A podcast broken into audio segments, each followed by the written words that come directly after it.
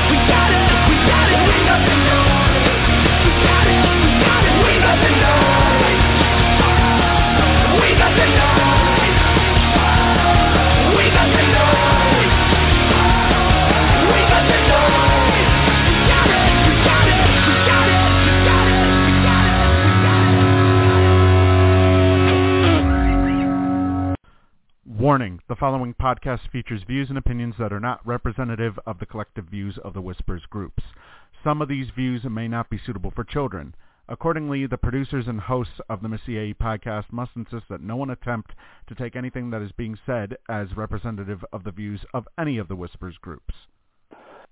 Hello, everybody, and welcome back to another edition of the Missy AE podcast. Tonight, we bring to you Sports Whispers Weekly, where we cover nothing but sports for the duration of the show. I am your host, Steve Kent, and I am joined currently by Lou.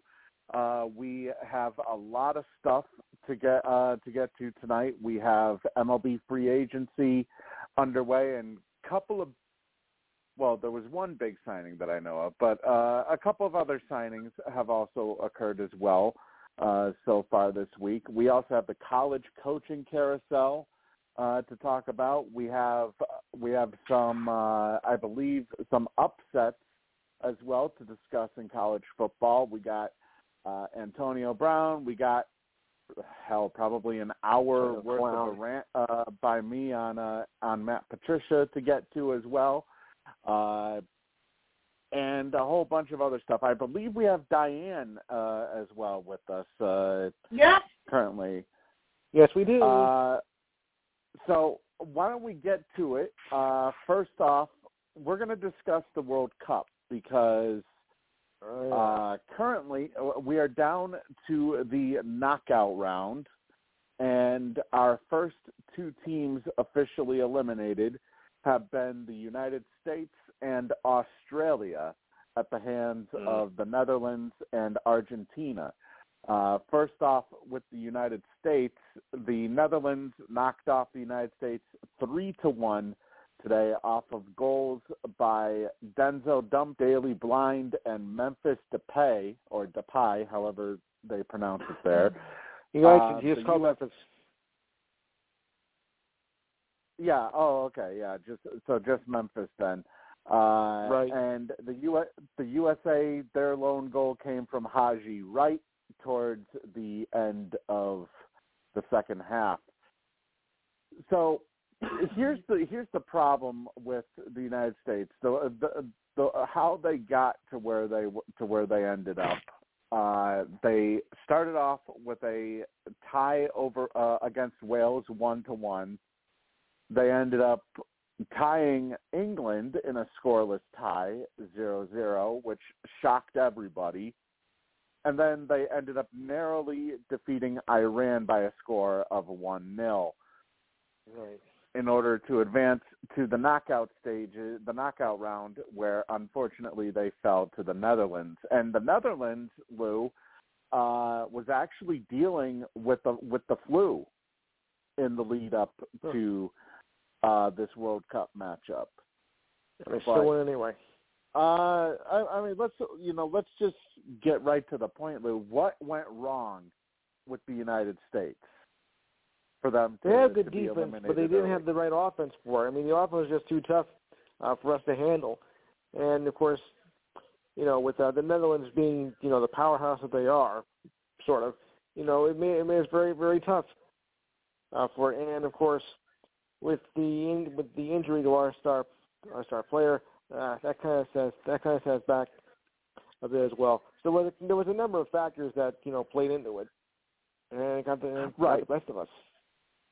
Yeah, there was there was definitely a number of factors. I I will say though, Pu- uh, Pulisic did play today, Pulisic so Yes, he did. it, so it's not it's not like the injury uh, kept him out of the game. The, he did play, uh, but the, the uh, you know uh, no, I don't think anybody expected the USA to even beat the Netherlands, anyways. Considering No, uh, no. even even though the United States had 58% possession to finish the game, so the United States actually won the possession game. They just didn't win the scoring game uh, between both clubs. Uh, Diane, did you get a chance to watch any of uh, any of the World Cup? No. Oh, okay. Um, well, it's. I'll tell you one thing. I definitely missed today's game because, uh, let's face it, I I was passed out still at the time. I mean, ten o'clock, ten o'clock on a weekend. You're not going to be seeing me waking up early in order to uh, Right. in order to watch a soccer game. But I did catch the uh, I did catch the replay, and here's my problem with this with this year's USA club. I felt they were missing quite a few players that could have uh, that could have helped produce. Uh, I mean, if they want to go, if they want to focus on defense, I think Brandon By probably would have been a good selection to to pick off of uh, on the defensive side, and he ended up being left out. Uh, there were a few others. Uh, not not saying I disagree with uh, Matt Turner as uh, as you know goalkeeper. I'm not. I don't disagree with that at all.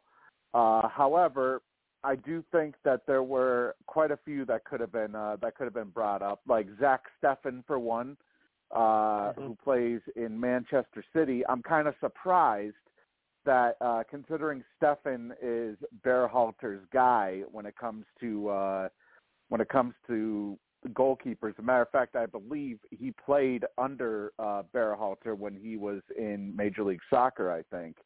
Uh, so I'm kind of surprised that he didn't uh, take Zach Steffen. Uh, there were a few. Uh, there were a few others too that were kind of surprising. Uh, Ricardo Pepi was somehow left off of the roster this year, mm. uh, which a lot a lot of people felt that they really could have used Pepi, but I think he was left off of the roster for uh, Jesus Ferreira. Um, I, I, either Ferreira or maybe it was Aaronson that he was left off of the roster for. Uh, but you know the the real problem that I saw with the, with this game though is that they didn't start Carter Vickers on defense, and they didn't start. Uh, they didn't. They didn't start Gio Reyna, period, at all this entire World Cup. And I'll tell you one thing: Ferreira, yes, or yeah, Ferreira, he looked completely lost out there at yes, the striker position. He looked completely lost.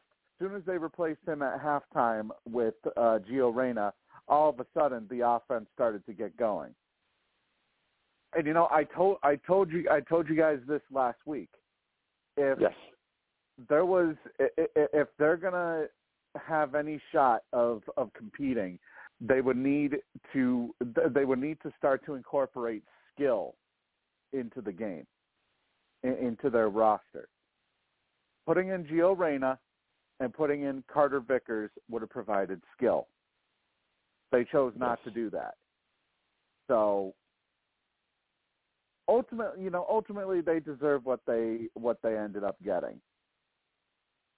And in all honesty, Lou, I would not be surprised at all if Berhalter gets the uh gets uh fired because of this. Neither would I.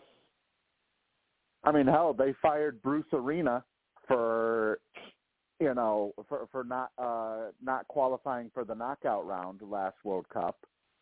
Right. But I, I guarantee you, Arena probably Mm-hmm. wouldn't have made the stupid the, the same stupid decisions that Berhalter made. I mean, Bruce You don't think Arena so? has no. I mean, Bruce Arena. Granted, it's it's completely different in MLS, but Bruce Arena has actually won an MLS Cup. That's true. To be So- win for our side. You know, that's why I, I guess it was kind of surprising that uh you know they didn't really do much under Arena, and that ultimately ca- caused him to get uh you know to get fired as the U.S. men's national team head coach. Uh, but now, though, I mean, Berhalter, Mm. he last coached before he became the men's national team coach. He last coached for the Columbus Crew SC in uh, in Major League Soccer. And so far as coach for the men's national team, he, which he was hired in 2018, he, he's 37, 37 wins, 12 draws, and 11 losses. Uh, we have a goal differential of plus 77, which you know is is pretty good. But it, the, I guess I guess it ha- it has to be because of maybe it's because some of these players are still getting uh are still growing up. I mean, this uh, this was a pretty young squad that they put that they put out there this year. Youngest ever, I think, isn't it? I think I think it was. So I don't know. You know, maybe maybe it's because they, you know, they, they were a young squad, but still, I mean, uh, better decision making could have been could have been uh, had by Berhalter. And actually, I uh, Yeah. I you know I, I was wrong. Berhalter actually did win an MLS Cup. He won the MLS Cup as a player for the LA Galaxy back in 2011 Oh yeah. Before he retired. That long Uh, ago. wow. Yeah, that long ago. He retired in 2011, and then he went on to coach uh, Hammarby out in uh, Sweden. Hmm, I forgot about that. Uh, meanwhile, over in uh, in the in the other matchup, Argentina with a two to one victory over Australia, off of goals by alive. Julian Alvar- goals by Julian Alvarez and Lionel Messi, uh, with Australia getting a goal. Uh, it was actually an own goal uh, by Enzo Oops. Fernandez, the uh, the goalkeeper for Argentina. So uh, that ended up being 2-1. So Argentina will now move on to face the Netherlands in the uh, quarterfinals of the World Cup. And if I can bring up the uh, if I can bring up the thing here, uh, our next matchups we have Japan and Croatia, and Brazil and South Korea, and uh, there's actually something uh, tying into into Brazil here. Actually, if I can bring it up here, uh, Brazil. Brazil they they may have Neymar back. However, they will be without.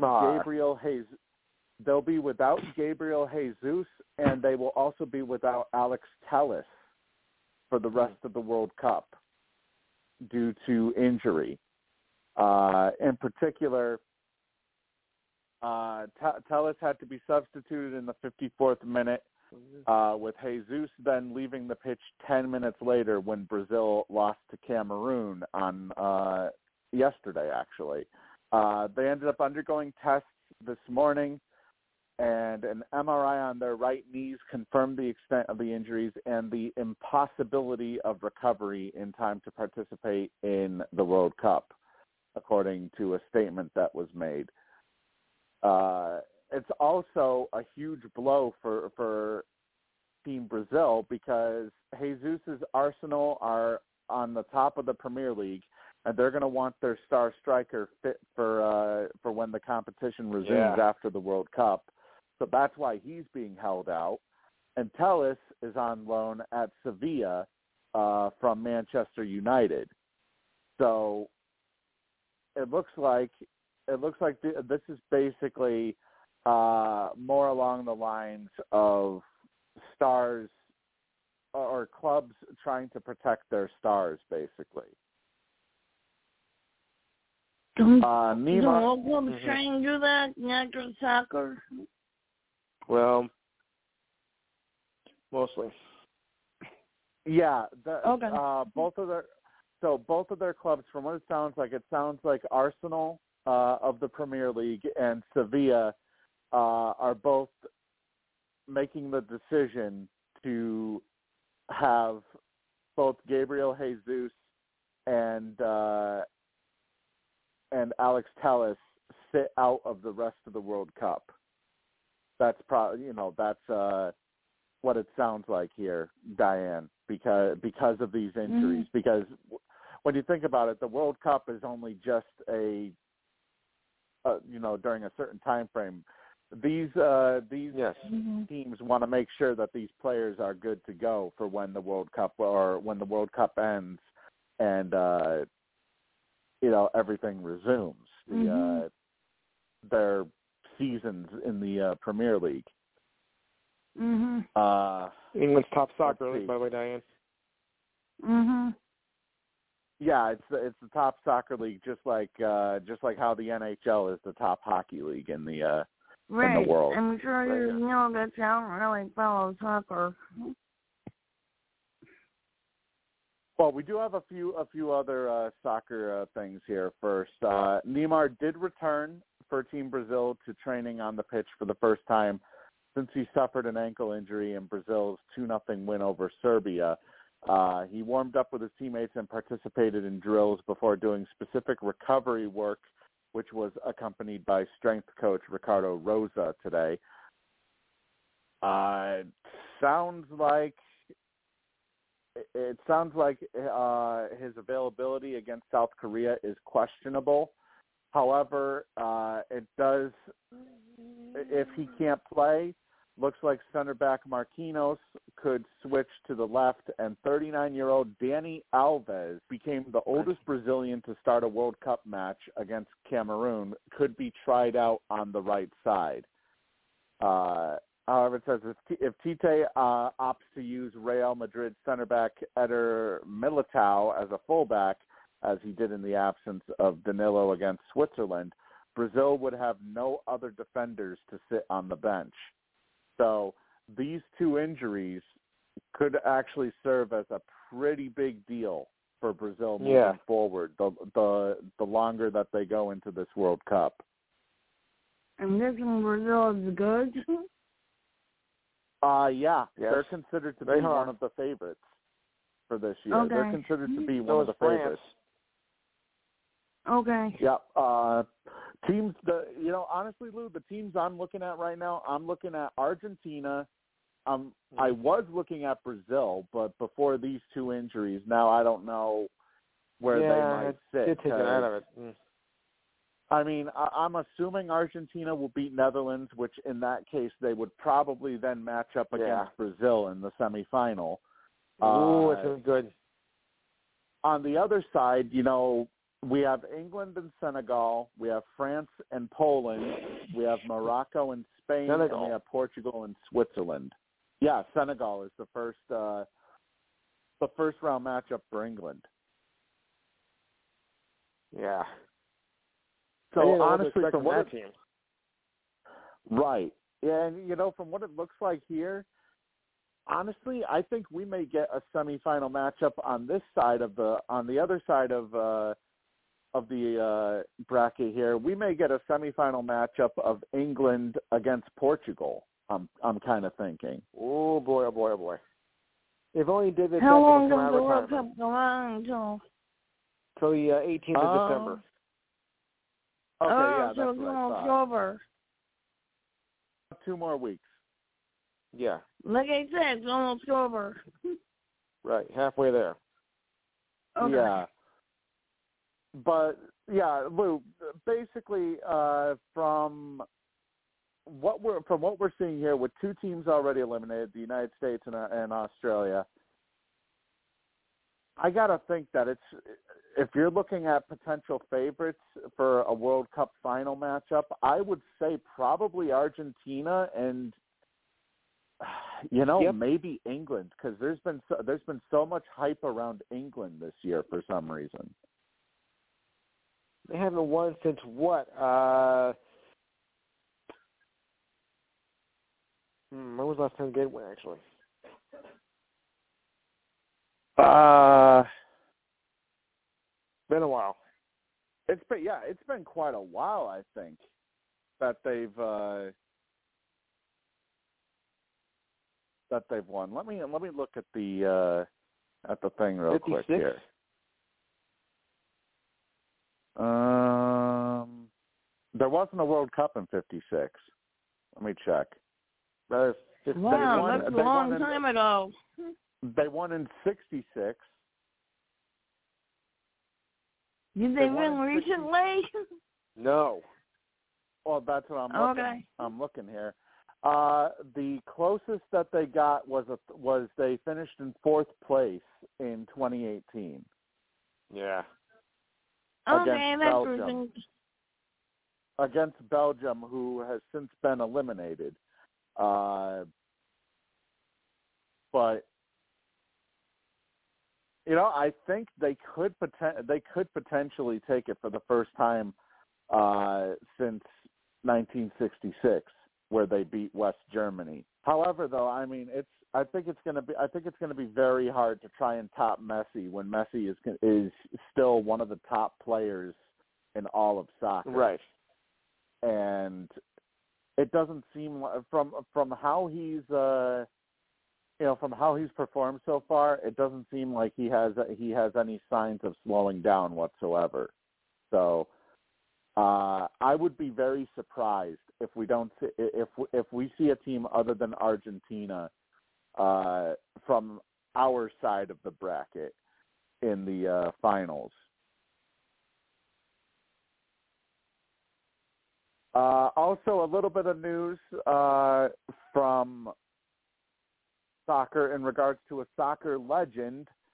Uh, unfortunately, it looks like the end of days are coming or are upon us for Brazilian soccer legend Pele. As yeah. earlier today, it was reported that Pele had been moved to end of life care and is only being treated for symptoms such as pain and shortness of breath. Was that like Uh, hospice care? Yeah, he's been moved to end of life care. So it's uh, technically Oh. hospice care, I guess. I guess you could say. Um, but Well, over you know deaths we could be with the same week. yeah, possibly. Yes.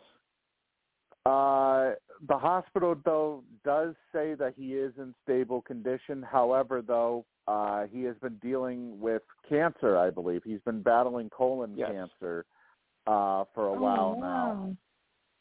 And Wow. yeah, yeah uh, it says here that he had stopped responding to chemotherapy treatment for the cancer. So uh, basically, his body is essentially uh, beginning to shut down, from what it sounds Mhm. like.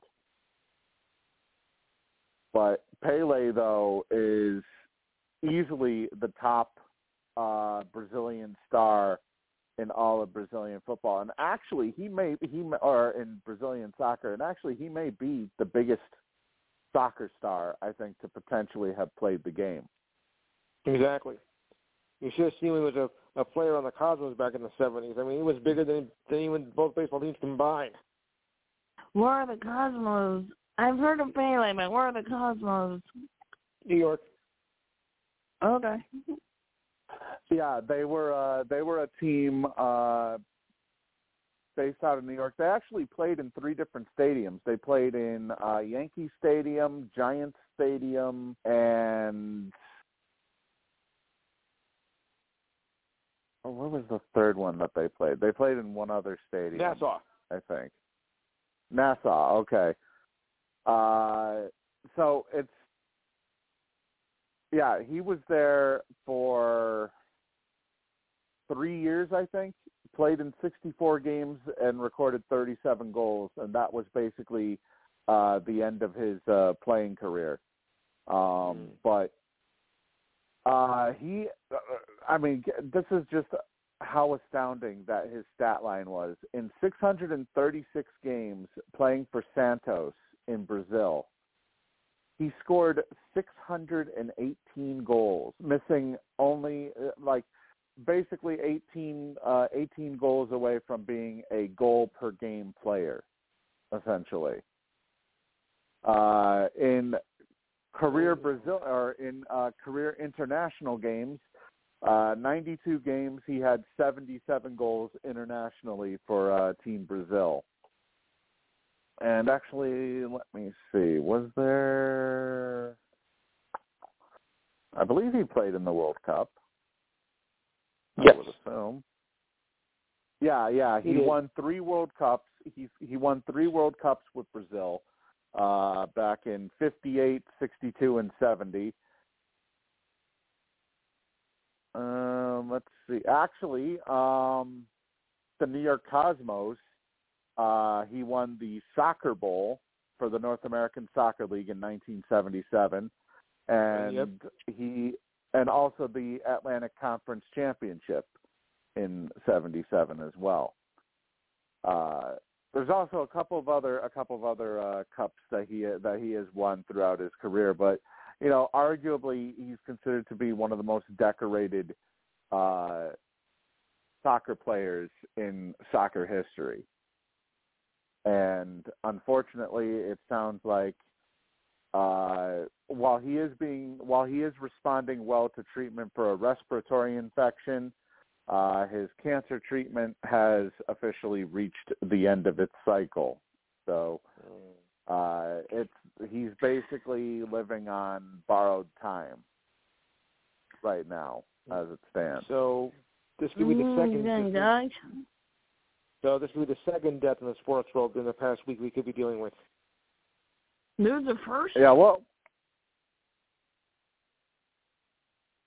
Steve, you might know. Diane, you might or might not know. Um, you've heard of the picture named Gaylord Perry, right? I've yeah. of him. Oh, yes, that's right. Yes. Where I he forgot come about- from? Yeah. He passed away What, what um, he on? Wednesday. He was What on team He was was in Minnesota, right?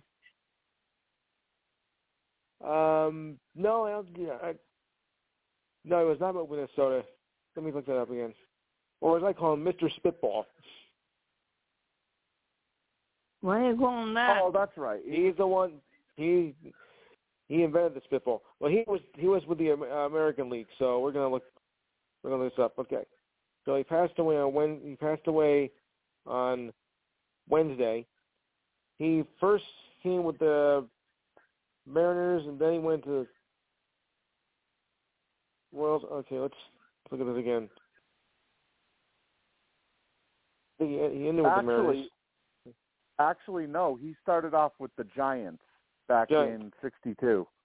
He uh actually he was quite the journeyman. Uh he went from Yeah, the Giants much. from the Giants from 62 to 71, then from The 72 to 75, uh from 72 to 75 he played with Cleveland. Then he stopped. Then he stopped at Texas from 75 to 77. Uh, the Padres from 78 to 79. Padres.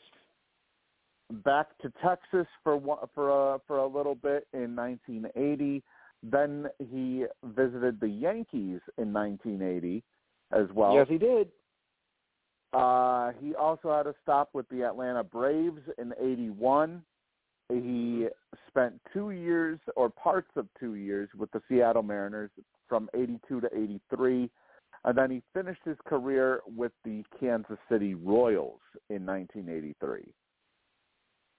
Before they went to the World Series. Wow, this guy get this guy got around. That's why I call him the journeyman. Yep, and Yep. he uh, he was also he was also inducted as a member of the National Baseball Hall of Fame uh, in 1991. His third year on the ballot uh, with a 77.2 percent of the vote. And as you said, as you said, Lou, he was uh, he was known for throwing spitballs, uh, and perhaps even more for making batters think he was throwing them on a regular basis. Um, he was a five-time All-Star, a two-time Cy Young Award winner. Cy Young. Uh, he he led the league in wins three separate times. Uh, he also pitched a no-hitter uh, on September 17th of 1968. Uh, he Mm, has his true. number 36. His number 36 is retired by the San Francisco Giants, and he is part of the Wall of Fame of the Giants as well as the Hall of Fame of the Cleveland Guardians slash Indians. The Guardians. But he I can never his get career. used to that game. Thank you. Yeah, it's it's kind of hard. It's kind of hard to get used. It's kind of hard to get used to it. I say uh, gargoyles. since everybody since since everybody is so used to the Cleveland Indians, Cleveland Guardians just doesn't roll off the off the tongue that uh that much uh, better at all. yeah. Uh, Yeah. Gaylord Perry, though, uh, did finish his career with a record of 314 wins and 265 losses, with a career Mhm. earned run average of 3.11, and he had 3,534 career strikeouts as well. This guy must have been good. He was good. okay. I think I had him on my Sports Illustrated covers.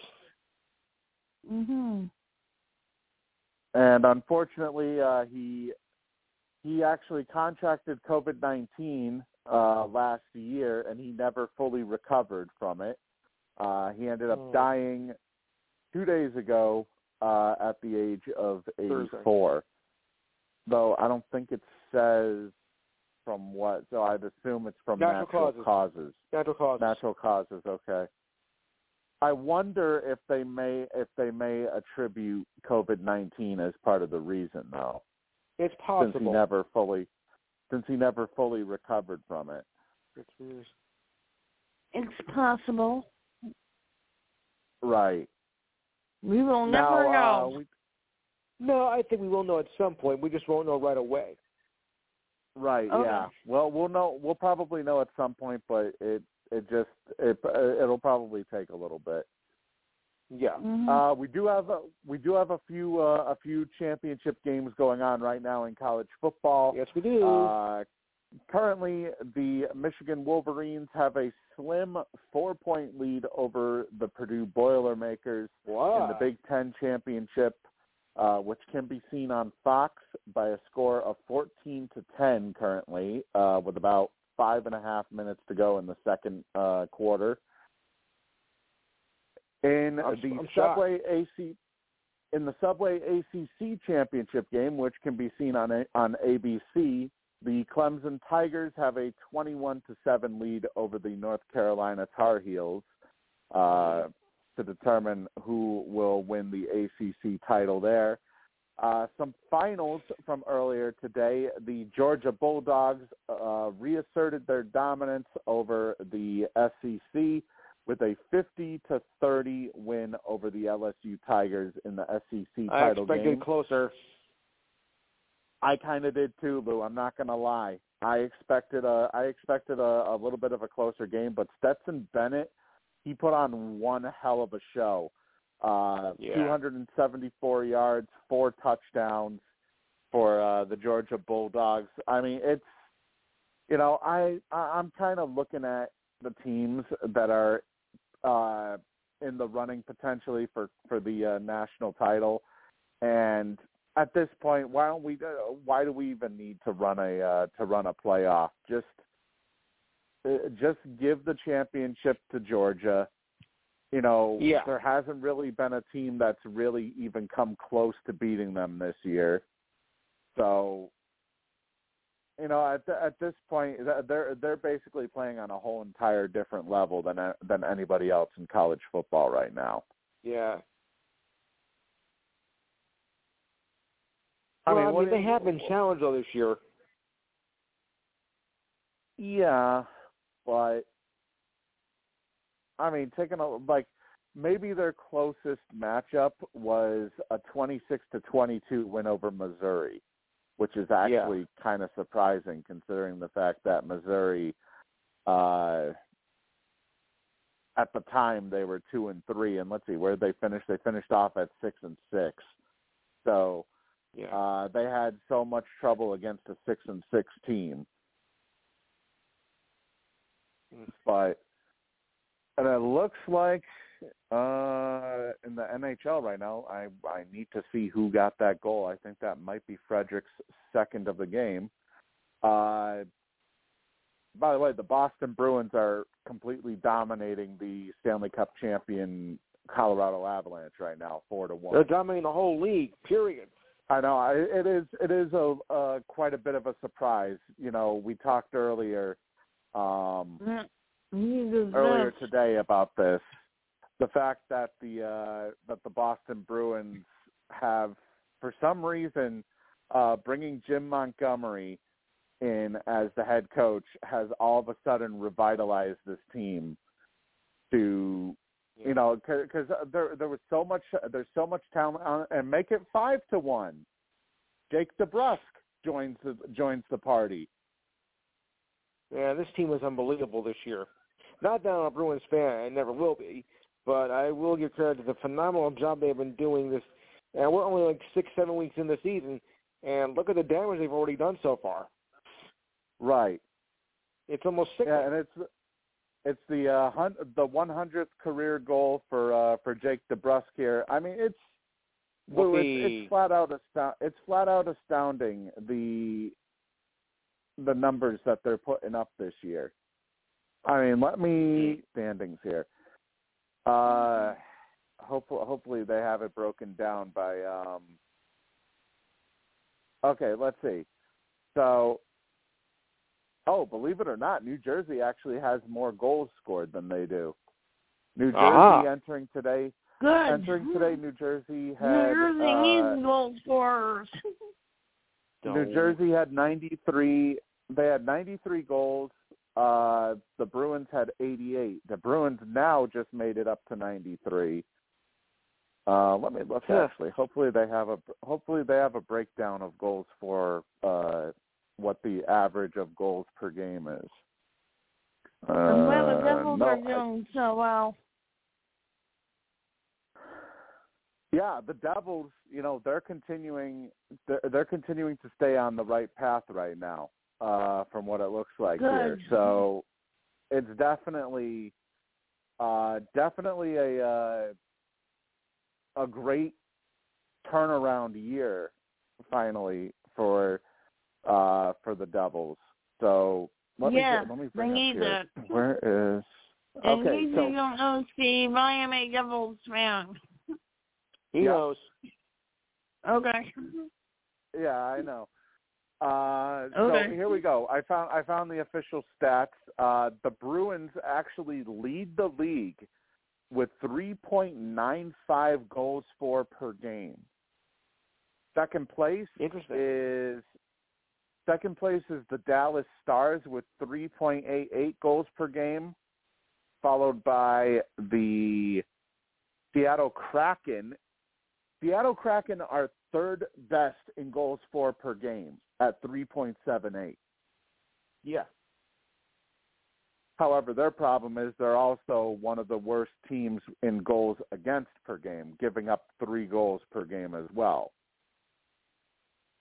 Uh, but Could, could the fact I'm- that I'm they're an expansion team have anything to do with that? Hmm. yeah, yeah, I can I Yeah. can kind of see that being a possibility as to why they're uh the fact that they're an expansion team and you know they're not really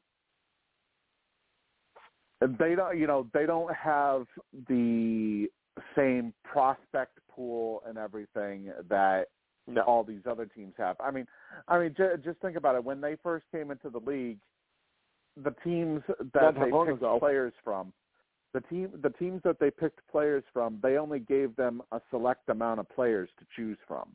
So, Yeah. I mean, obviously, you know, a team like Boston, they aren't going to make like, oh, Patrice Bergeron available for the Seattle Kraken to potentially take No. or a David Pastrnak. So, you know, Seattle isn't going to get those big players. Uh but they are you know, that you know they kind of remind me of Lou. No what? They kind of remind me of the of the Vegas Golden Knights from their first year. Yes, yes, of course. That's an Well, expansion team too.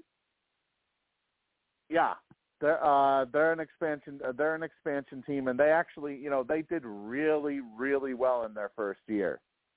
So Seattle this year seen. Seattle this year at least at the beginning reminds me a little bit of the first year Golden Knights. And uh, Yeah. the biggest surprise though, Lou, probably uh Martin Jones is the main reason why they're actually as good as they are. He's the third ranked goaltender in the entire league right now. Which is kind of hard to believe. I wonder the But it- who's the first string goaltender. Uh, that would be Linus Ullmark of the Boston Bruins, who Bruins. uh, enter entering today's Okay. game was 13. He was 13 and one with a two goals against average. Uh, Mhm. Although although following today he'll be 14 and one. Um, mhm. but right right now though it looks like we're going for Vezina Trophy finalists potentially. You're looking at Linus Ullmark, Logan Thompson of the Vegas Golden Knights, and Martin Jones of the Seattle Kraken. I never thought I would see Martin say Jones and Vezina.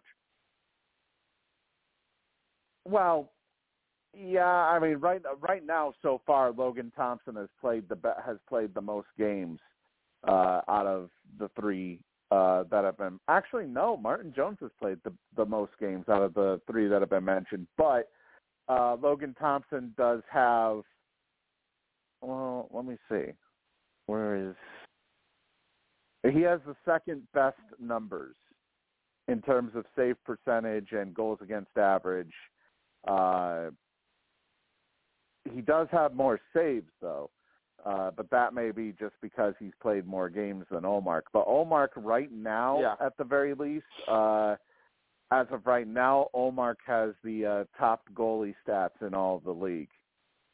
So, uh, and I guess you know it's kind of odd to think about this, Lou, that he, you know, a lot of people said that he could be this good when he was uh, previously a member of the Buffalo Sabres.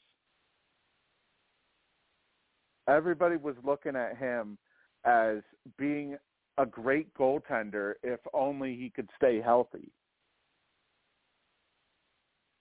And so far from what we've seen in, in his time in Boston, he had a pretty good year last year and now he's putting up a, a tremendous start to start the season this year. So, uh, yes.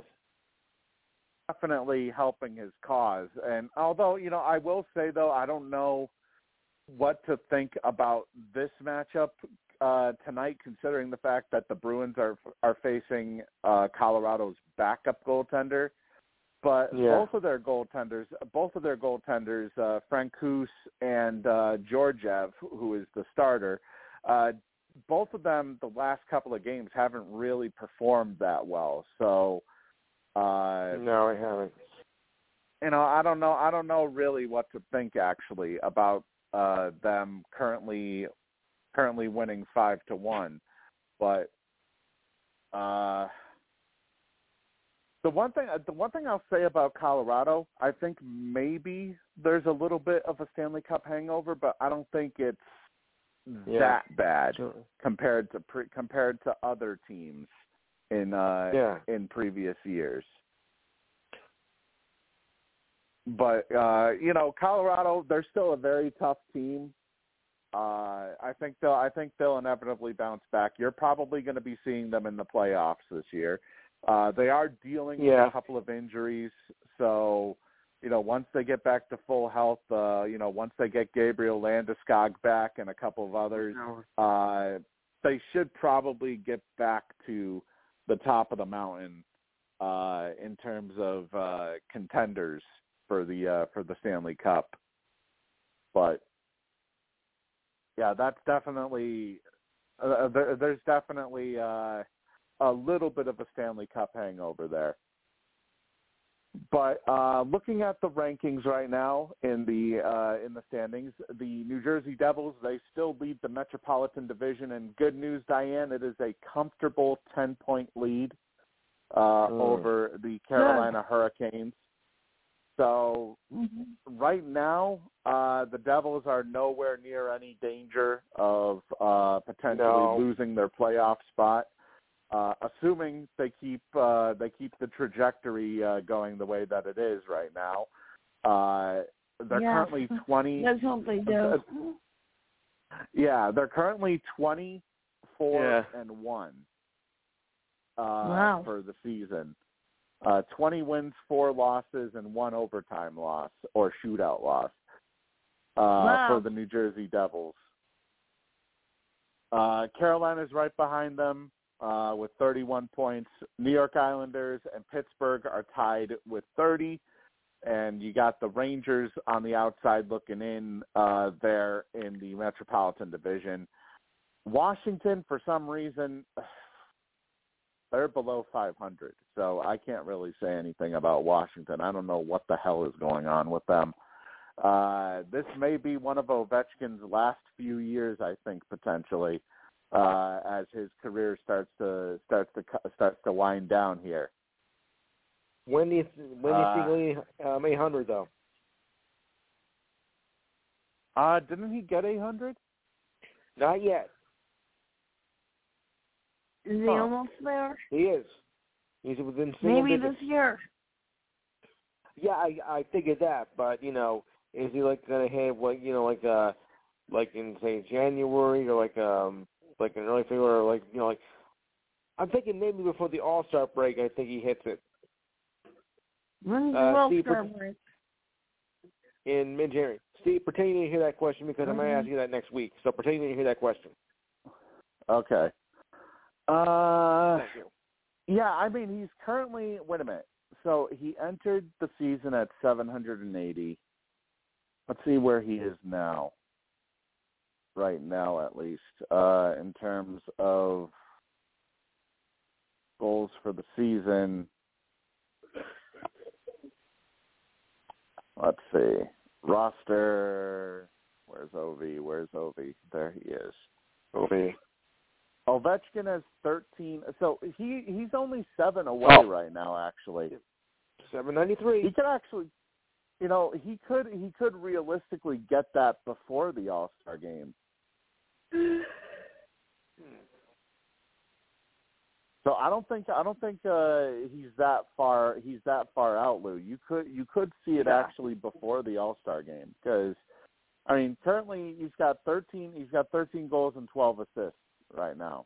So If he goes on the streak he has, yes. But as we all know, we've seen, you know, before where they're in striking distance and then they go into like a slump. Say, uh, Aaron Judge. But I know it's baseball and sort of you get the I mean they're so close to it, but then they seem to go in like a lull and it takes, you know, like a few more games or like like two weeks to hit it before, you know, they hit that milestone. yeah. Yeah, I mean it it it, dep- it it really depends, but right now he he just seems to be their primary option uh on offense to the point of where you know their whole team for some reason is having a hard time trying to produce. So I have a feeling if uh you know he's probably going to be that first option when it comes to goal scoring. So Yeah. uh, I wouldn't be surprised if he gets it before the All Star break. Next thing I'd say it's going to be before Christmas. Yeah, probably. It could happen. But I'll ask you again No, next it on won't. the show. It No. won't happen before. It won't happen before Christmas. Aha. Okay, I guess I'm just I getting doubt- a little bit ahead of myself. I, I I mean, I doubt it un- unless he scores like literally every single game before Christmas, maybe. Mm. But Well, I I, mean, he's only seven away, and it doesn't take only hit seven goals. Well, no, by his standards. it doesn't. Yeah, it do- it doesn't. I mean, if he does, maybe if he has a couple of two goal games, he could get it fairly quickly. I wouldn't put out the question. Neither would. I. Uh, the Boston Bruins they just beat the Colorado Avalanche, so they have improved to twenty and three on the season uh, for Oh, forty God. points. Uh, that puts them five points ahead of the Toronto Maple Leafs in the Atlantic Division, uh, and about eleven points ahead of the Tampa Bay Lightning uh, in the Atlantic as well. Tampa Bay has 29 points. Detroit uh, has 27 points. Detroit right now would be in a playoff spot. They Or are no, improving as they have been, because they haven't had the haven't made the, the playoffs now in uh, seven years. So this has been quite an improvement from what the, Detroit Red Wings have seen uh, in more uh, recent years. Right. Yeah. They, they haven't made it since what the Zetterberg years, I think. Yes. Oh, yeah. when So this would be actually. Probably a very long time ago. Uh, Like I said, uh, it's been seven years. Yeah, like the mid the mid 2010s, I think. I forget when Zetterberg retired, but uh Yeah. They Mhm. made it in, if I recall correctly, I think they made it in Pavel Datsyuk's last year as well.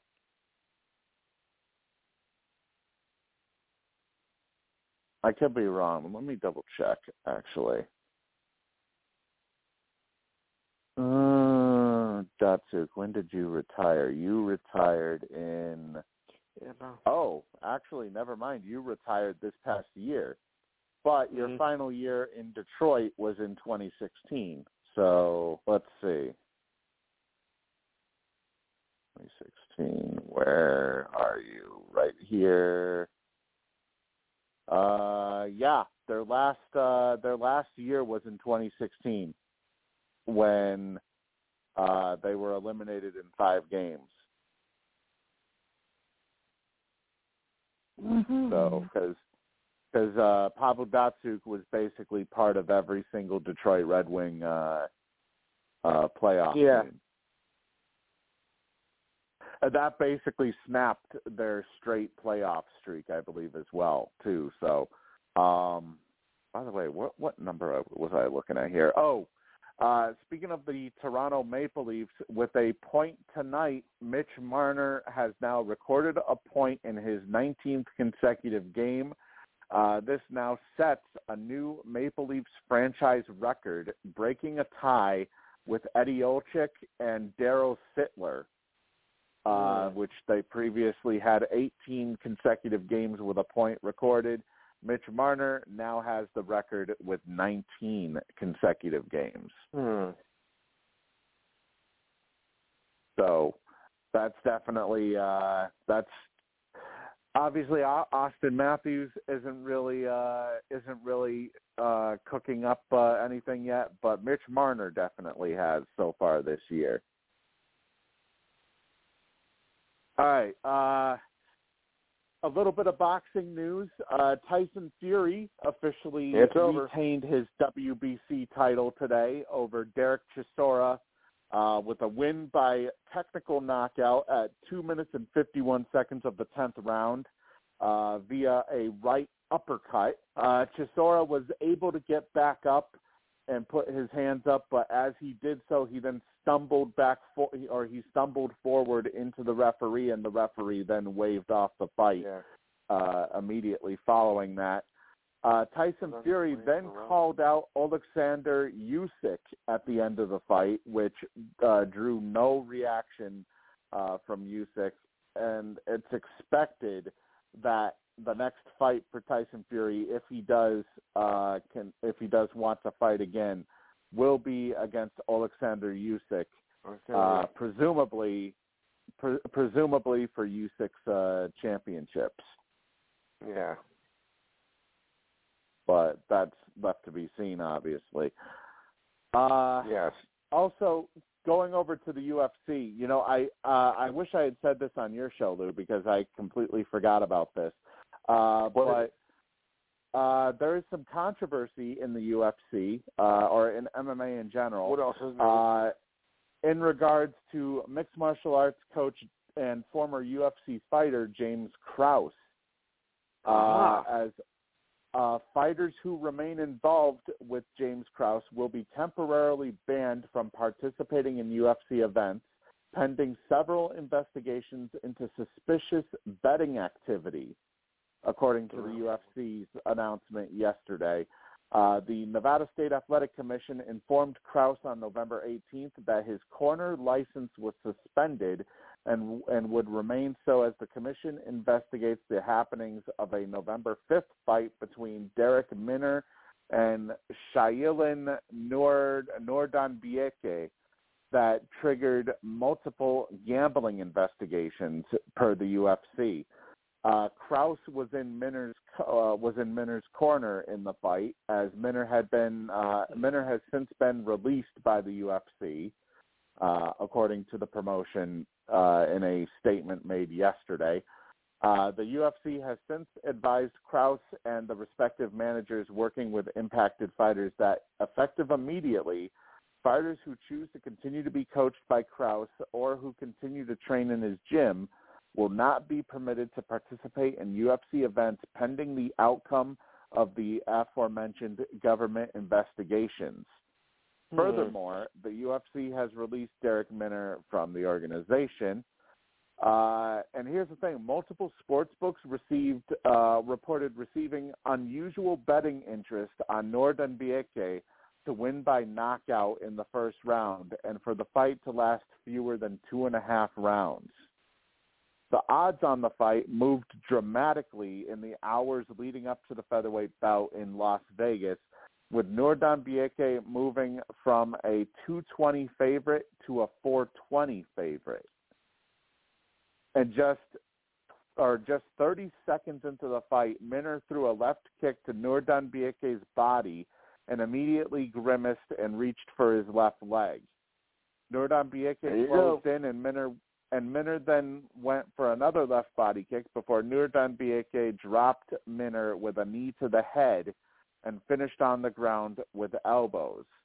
Uh, the TKO stoppage came at 107 of the first round, and the unusual betting action prompted an investigation by uh, the U.S. by U.S. Integrity, which is a Las Vegas firm that works with sports books and gambling regulators to monitor the betting market. Uh, the UFC also said it was investigating the fight with its partner Don Best Sports. Uh, the investigations, as I said, are still ongoing. Uh, in, in addition, the Athleta, the or the Nevada State Athletic uh, Athletic Association is planning to take disciplinary action against Minner for non-disclosure on his pre-fight medical form during a December 14th meeting, according to Executive Director of the uh, Nevada State Athletic Commission, Jeff Mullen. So, I, you know, it's obviously you can't really you can't really tell uh, whether or not somebody's going to take a dive or something because you would think if anybody was going to take a dive, it would be the person, it would be the fighter that was favored, right? The fighter that was the underdog, and of course, or you know, uh, you know, who would uh, if if if you wanted to manipulate, because from what it sounds like here, Lou, it kind of sounds like they're accusing uh, fighters of manipulating betting lines. Mm. And if this was the case, then Minner would have picked up an easy an easy victory. But from what it looks like, you know, it kind it kind of just looks like to me that that the guy just got dropped. Now, obviously, I would have to see a replay of this. Uh, you know, I mean, maybe you know I, it's it's hard to really to really react to this because I don't know exactly what to take of it. Because we've seen flash knockouts yeah. happen before. We've seen we've seen quick knockouts happen before in the UFC uh, so, so you know winning with uh winning a minute and seven seconds into the first round wouldn't really be much of a shock so, uh, what, what's your take on no. this, Lou? Uh, the fact that uh, the fact that a that a UFC coach uh, or an MMA coach has been suspended uh, due to potential illegal betting activity. I mean, do, doesn't oh it kind gee, of I'm sound shock. Like, doesn't it kind of doesn't it? And, and here's the thing: they're not the ones that are placing the bets. It would be different mm. if like they were if they were betting on their own fights, but they're not betting. They're not the one placing mm. the placing the bets. So it doesn't this seem sort of suspicious the fact that uh, the UFC is is taking this sort of stance, considering the fact that they have a betting agreement to begin with. Yeah, it does. But in the same thing, I'm not surprised by this. I mean, you know, under under suspicion that I mean, UFC and MMA, you know, they don't always play with the book anyway. So um, this doesn't really shock me at all that there, you know, there's some controversy about about what's going on here. I'd be surprised if there wasn't controversy. Oh. Well, it's you know, it, it's just it's just kind of weird. I feel because of the fact that uh, you know, they have a betting sponsorship and everything, and yeah. you would think that if there was going to be if there was going to be anybody taking a fall, uh, it would be the person that was favored to win the fight. You would think that the person that was favored to win the fight would be taking a fall, uh, so that a lot of money could be won uh, by people betting for the for the underdog. So mm, I don't know. I, and, mm, maybe. I, I just I I guess I don't get why this is such a big deal. I It guess maybe be. because of the fact I guess maybe because of the fact that uh there are two the, there was an increase uh they went from like minus 2 something to minus 4 something. So maybe that's Hmm. why there's investigations because usually uh, when there's betting on fights, uh, normally the line doesn't move that quickly. No, that's a very slow needle that's moving around. Yeah. So I don't know, but uh, obviously though, uh, there's probably going to be more to this uh, uh, moving forward, and I mean, for all we know, maybe James Krause, once everything gets cleared, maybe James Krause will be allowed to coach in the UFC again. But uh, it just seems it seems very odd the fact that uh, that this has come up here. Uh, we do have another stat here in the NHL. Uh, Patrick Kane has become the third active player to reach the 1,200 point club, joining Wow. both Sidney Crosby and Alex Ovechkin. And Crosby. And actually, he becomes the fourth U.S.-born player in NHL history to record 1,200 points, joining Mike Modano, Phil Housley, and Jeremy Roenick as the four U.S.-born players in NHL history to record 1,200 points. And among that group, he required the fewest games to reach that milestone. Uh, Kane Kane did it in 1,130 games played.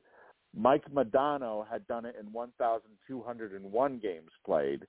Roenick 1,318 and Housley 1,428. So I think it's actually pretty impressive the fact that Patrick Kane was able to do it in only 1,130 games played.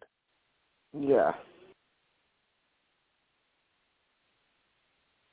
All right, uh, moving on to some college uh, coaching activity here. Hugh Freeze has agreed to a deal to become Auburn's next head football coach, according to the uh, school on Monday. Uh, Auburn administrators, including athletic director John Cohen, met with football staff members earlier in the day to tell them about Freeze's hiring. Uh, they were planning to meet with the players at 6 p.m. Eastern that day, and Freeze was scheduled to arrive on campus later Monday evening. Uh, according to a statement that was made after a thoughtful, thorough, and well-vetted search, we ended where we started with Hugh Freeze. Of all the candidates, we considered Hugh was the best fit. Fit has several meanings, but the most important factors were student-athlete development, football strategy, recruiting, and SEC experience. Uh, his contract with Auburn is set for six years at an average annual value of six and a half million dollars per year. Uh, Freeze had spent the last four seasons, or the, yeah, the last four seasons at Liberty, where he took the Liberty Flames to unprecedented heights. He's widely regarded as one of the top offensive minds in the game, and this will be his second head coaching stint in the SEC as he led Ole Miss's program from 2012 to 2016. Uh, he also beat Alabama and Nick Saban in back-to-back seasons in 2014 and 2015, and capped the 2015 season with the Rebels' first Sugar Bowl victory since 1970. However, though Hugh Freeze has a little bit of a uh, of a past, uh, so Uh-oh. you know you can you can you can kind of put it that way. Uh, Yeah. In particular, uh, there was evidence that uh, Ole Miss employees and boosters had arranged numerous impermissible benefits for players such as car loans and cash back in 2016. Um, Oh, let's see. Let me bring let me bring this up here. Uh, so, I guess Freeze apparently was accused of not monitoring his assistants, and also accused uh, Ole Miss of not properly controlling the the uh, the program. Um, that was uh, that was going around.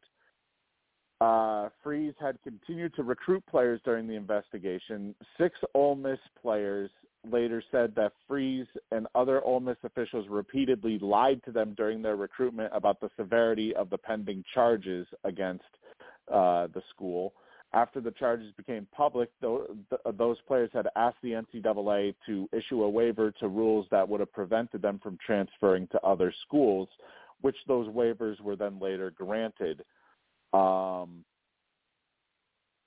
then uh, Houston Nutt, who was Freeze's predecessor, uh, had sued Ole Miss for defamation, contending that Freeze and school officials had conspired to smear him with false claims about these charges. Uh, and that was then later settled uh, by Ole Miss, and a public apology to Nutt was then issued. Uh, also, as part of discovery for the lawsuit, Nutt's attorneys had filed a Freedom of Information request for calls that Freeze had made on his university-issued cell phone during January of 2016. Upon reviewing those records, Nutt's attorneys discovered a call to a number associated with a female escort service and Uh-huh. alerted Ole Miss officials about it. Freeze claimed it was a misdialed number. However, school school officials investigated Sure. and discovered what they later described as a concerning pattern of similar calls dating back to shortly after he arrived in Oxford, at least a dozen calls over 33 months. Often made while Freeze was traveling on business trips using Ole Miss's hmm. private plane. Uh, then he was given an ultimatum in 2017, either resign or be fired for violating the morals clause of his contract, which he then opted to resign. Uh, in that situation, offensive coordinator Matt Luke was then named the interim coach. Um, And thus, after he left, uh, Ole Miss was then punished by the NCAA for the recruiting and academic violations committed under both Houston Nutt and Hugh Freeze um, for the specific things that I had said earlier. The punishments had included a two-year postseason ban, three years of probation, and a four-year ban on some scholarships. Uh, as well, the NCAA had forced Ole Miss to vacate 33 wins from 20 from 2010 to 2016. So Mhm. as a result, 27 of Freeze's wins were stripped from the books. And his record at Ole Miss is now officially 12 and 25, while he was uh, while it was 39 and 25 on the football field before the uh, before the uh, sanctions had been put into place. So, needless to say, he's you know he's there's no uh, sort of uh, thing when it comes to he's no stranger to scandals, essentially. No. Um, but uh, you know, I'm kind of, I'm just, I'm kind of surprised, I guess, that Auburn would be willing to take on that sort of baggage. Right. But uh, I guess apparently uh, their first, uh, their their pr- primary uh, primary coach uh, was going to be oh I forget who who was it that it was that it was going to be um oh let's Yeah. see here real quick uh it looks like oh Lane Kiffin that's who it was Lane Kiffin Kiffin.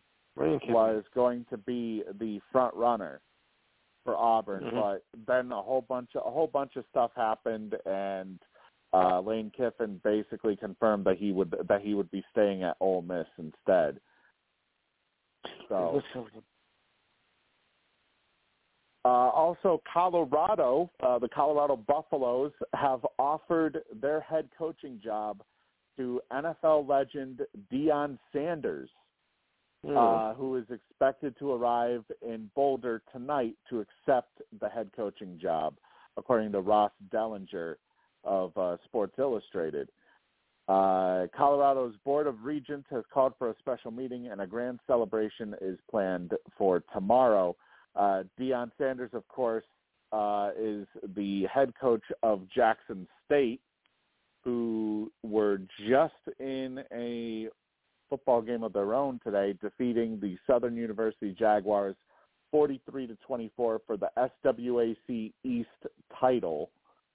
Uh, I believe it says here. So uh, he finishes with an 11 and 0 record as Jackson State's head coach, and now he will be moving to Colorado uh, to try and turn around that Colorado Buffaloes uh, football team. Uh, so that should be definitely um, a bit of an interesting task for him to undertake here. Uh, also, a little bit of news too. Uh, former Nebraska Cornhuskers interim head coach Mickey Joseph was arrested for strangulation and domestic Yep. assault after an alleged altercation on Wednesday. Uh, Lincoln, P- Lincoln police had announced. The LPD said officers responded to a domestic service call from Joseph's home in Lincoln at around 2 p.m. And after an, investigation, he was arrested at a separate location and taken to jail. Uh, Nebraska Athletic Director Trev Alberts released a statement uh, on Joseph's arrest, announcing he has been placed on administrative leave. Um, they have no additional comment at this time. Uh, Joseph had taken the reins for the Cornhuskers after Scott Frost's firing back in September, going three and six as their interim head coach. Uh, Matt Rhule, of course, uh, was announced as Frost's replacement last Saturday, and he had high praise for Joseph, who was slated to be Nebraska's wide receivers coach and associate head coach under the new regime. So after this, who knows if that's gonna if that's gonna remain. Yeah.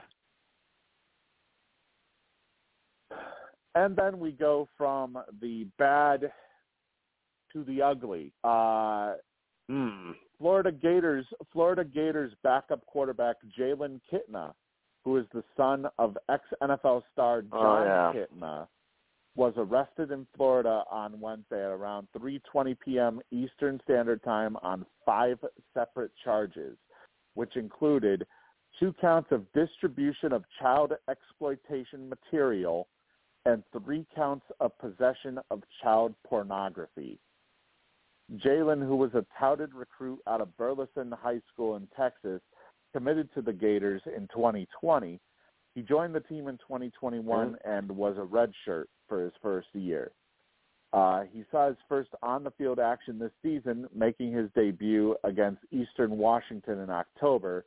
In total, he's appeared in four games for Florida, with his best performance coming against uh, Eastern Washington, where he threw for 152 yards and a touchdown. There had been speculation that he could start the team's bowl game later this year if Anthony Richardson, a coveted NFL draft prospect, would opt out of the contest. Uh, he has since been suspended indefinitely from the Gators football program as a result. Uh, the Gainesville Police Department says it executed a search warrant on Wednesday at Jalen Kitna's Florida residence after it received a tip that a Discord user had distributed an image of child sexual abuse material through the social media messaging platform. According to cops, an investigation revealed that the account belonged to Kitna and an additional image, making two total, had actually been distributed from it. Cops say that when they made the contact with Kitna at the residence, he told them he remembered sharing the two images, but mm-hmm. he believed them to be legal since he had found them online. Uh, police say Kitna admitted he should not have shared the photos. Cops claim as part of the search warrant that his electronic devices his electronic devices were seized, and they say that an ensuing search revealed the Florida Gators football player was in possession of three additional images of child sexual abuse material. Uh, they arrested him and then booked him on those five charges a short time later. So, I guess all that can really be said, Lou, is uh, his football career is, and quite frankly, a big chunk of his life probably over with at this Over, point. yeah. I mean, what a what a way for for for for somebody to completely throw away their fo- their their career, or just to do it in general is sickening. Yes. Foolish, you know. Have that sort of stuff. That's really not the way they, that's not the way that anybody wants to go out. But that's how, you know, it is. It is, you know, very upsetting to hear that. Yeah.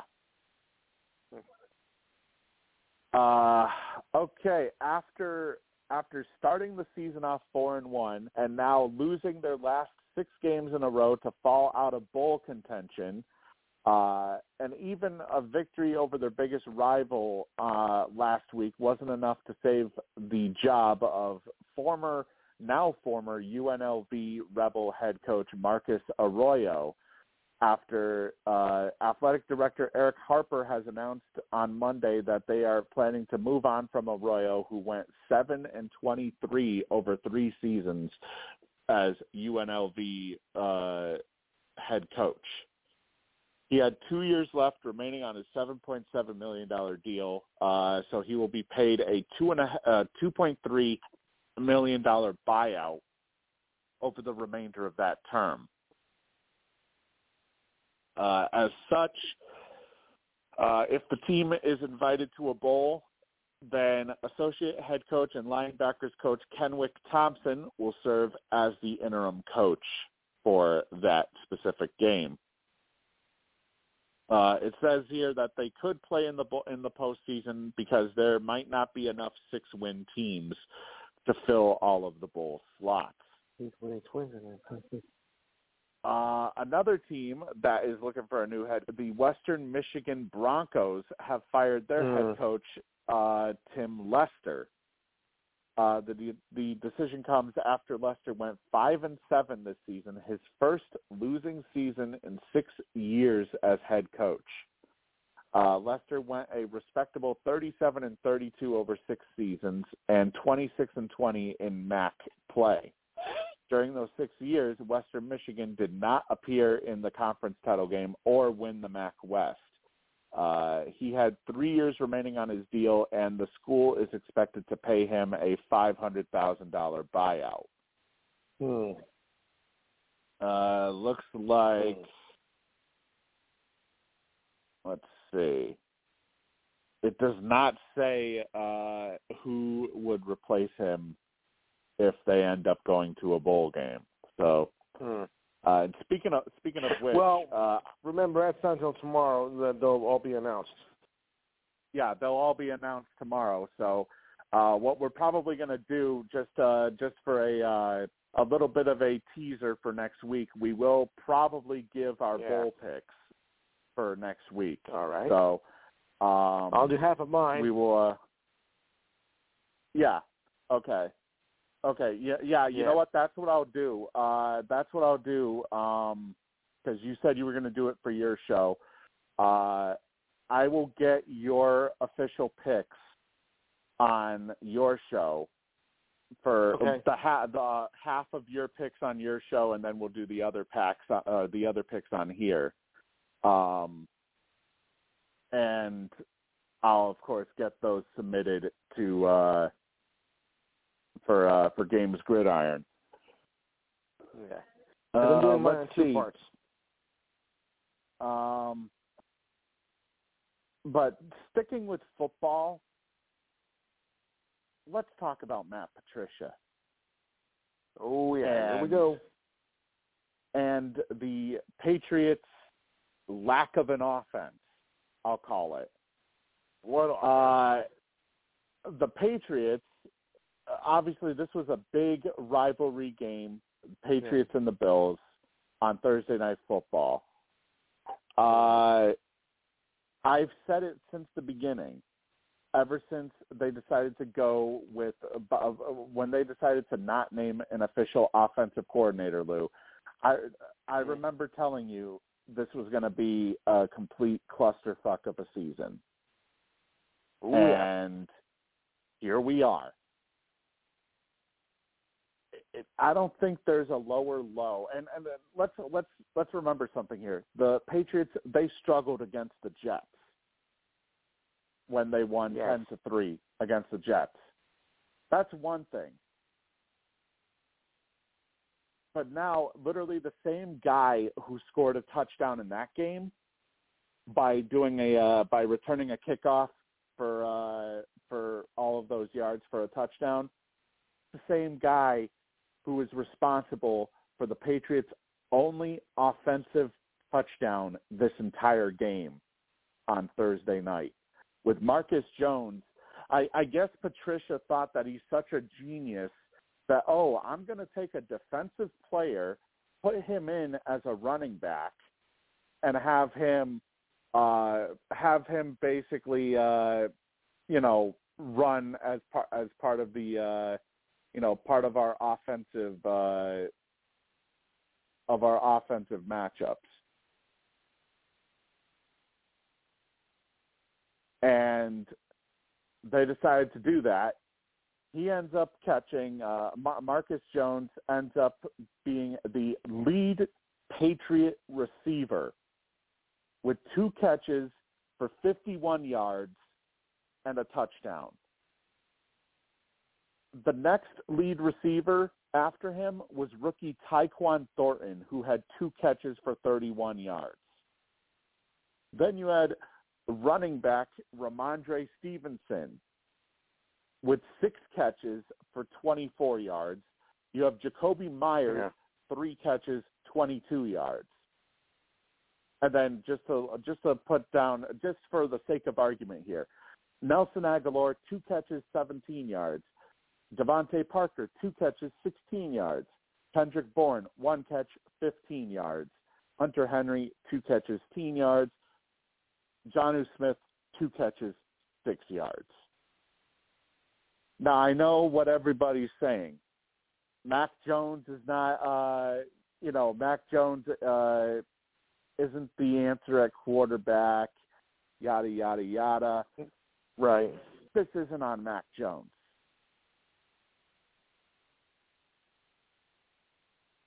This isn't on Mac Jones whatsoever. And James White, uh, you know, Patriot legend James White even said that he believes that Tom Brady would have acted similarly to Jones uh, after Jones uh, lashed out. Uh, it said they they showed it on on uh, on TV. They didn't they didn't show who he was lashing out at, but it, it's assumed that he was lashing out at uh, Matt Patricia. Uh, in particular, uh, he said, and I quote, "Throw the fucking ball." The quick game. So why don't you throw the ball, stupid? The quick game. Well, because he's he's following what what Patricia wants him to do, who Mm. he wants him to target. Uh, basically, Mac jo- Mac Jones is, was uh, I assume was yelling at Patricia, telling him to to you know call more deep ball plays. Stop it with the dink and dunk pass bullshit. Essentially, uh, Jones Jones had told reporters after the game that he wanted the Patriots to throw the ball deeper down the field, and regretted letting his frustration get the better of him. Uh, basically, he much said that that? he kind of let his emotions get to him. Uh, and he said, what I said about, or what I said was about throwing it deeper within the short game. I got to execute that part better, but it's the short game that we kept going to, which is working. But I felt like Yes. we needed chunk plays. I shouted that out to kind of get everyone going. That's emotional. That's football. I'm passionate about this game. Obviously, you don't want to let you don't want to let your emotions get the best of you. I think that's pretty much it. It wasn't directed at anybody, just emotion coming out. We kind of needed a spark. Uh, Right. Jones claims, though, that he's still on the same page with Matt Patricia. It, uh, he says it was just saying, let's go for it, let's be aggressive, let's take those shots, just go down fighting. And he claims that Matt Patricia was on the same page. Uh, bullshit. Patricia Exactly. only Patricia only cares about one person, and that's himself. Himself. He only cares about he only cares about trying to make himself look like a genius by putting in an, Sure. by putting in a defensive player at running back and then having Mac pass to him for a touchdown.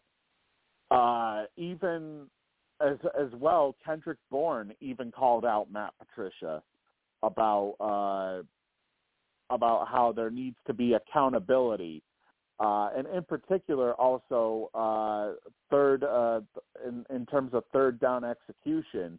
Uh, he even said we need to scheme up better, and basically it's it's a whole thing about the inability to generate offense. Uh, he said, in particular, we need to get the ball downfield. I think Mac needs more time. He's obviously running around, so it's hard to get the ball downfield when you can't really have time for him to throw. No knock, to, no knock to the line. It's just what we need to work on. The receivers can't do nothing if the ball can't get downfield. If we can't throw it past five yards, it's going to be a long game. Uh, Bourne said Yeah. that the Patriots have the plays in the playbook and the players on the field to get it done. Uh, the I mean, this is just how bad it is. The New England offense, 242 yards against the Buffalo Bills. They were down for 10. They were down by 10 the entire game until the until the basically uh, late in the fourth quarter when Buffalo extended it to 24 to 7. And then New England uh New England instead decided let's just kick a field goal at the end to uh try and come away with something, I guess. Uh and also, you know, there's been multiple teams that have said that that have uh you know, multiple players have said that they have called out the plays that the Patriots are running on offense. So it's you know there's no secret uh, as to if if Patricia thinks he's he's you know trying to trick teams. Teams are not fooled by what he's running. No. It's it's very clear and simple what the hell he what you know what what type of uh what type of passes and plays that he's running out there on that field. So you know I think and, and this, this is what sucks too, Lou, about Yes. this is the fact that Mac is now is now going through during a year that he's supposed to be taking a step forward. He's taking basically two steps backward, essentially Exactly. which you know if anything uh i mean hell even uh dan orlovsky of uh espn has said that mac jones should ask for a trade from the patriots and so ba- basically uh he said if i was mac jones and his reps slash team and this off season uh, there are no plans for a true proven offensive coordinator to come into New England, I would ask to be traded. Hmm.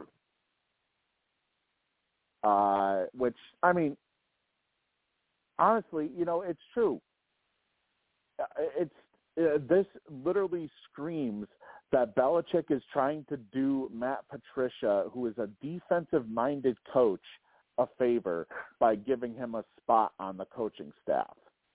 And they're, they're you know they're instead giving him uh, this is this is who you have running your offense this year. You have Joe Judge, who is a special teams uh, you know a special teams guy mainly, a special teams coach uh, that's partially running the offense, and now you have Matt Patricia, who's a defensive coordinator pretending to be an offensive coordinator. Uh, I mean, this New England team, you know, it, it kind of makes you wonder, Lou, what would have happened if Josh McDaniels hadn't left for Vegas and had stayed Huh. in New England? no, I can. Well, I don't think that Vegas should be in where they're. I mean, I don't think uh, the Patriots would be in the in the dumpster where they are now. I mean, they're they're just barely holding on. So it Right, has I been, mean, you know, yeah. You know, it's it's. I guess it's just that simple of a question. Is it the Yeah. fact that the Patriots don't have an offensive coordinator? Is that literally all the problem is here? I think so. I, I mean, Lou, look at these numbers. Uh, I'm going to read off these numbers here.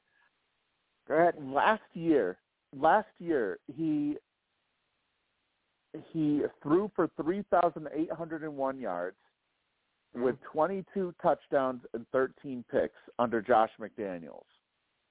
This year, oh, and he got sacked 28 times.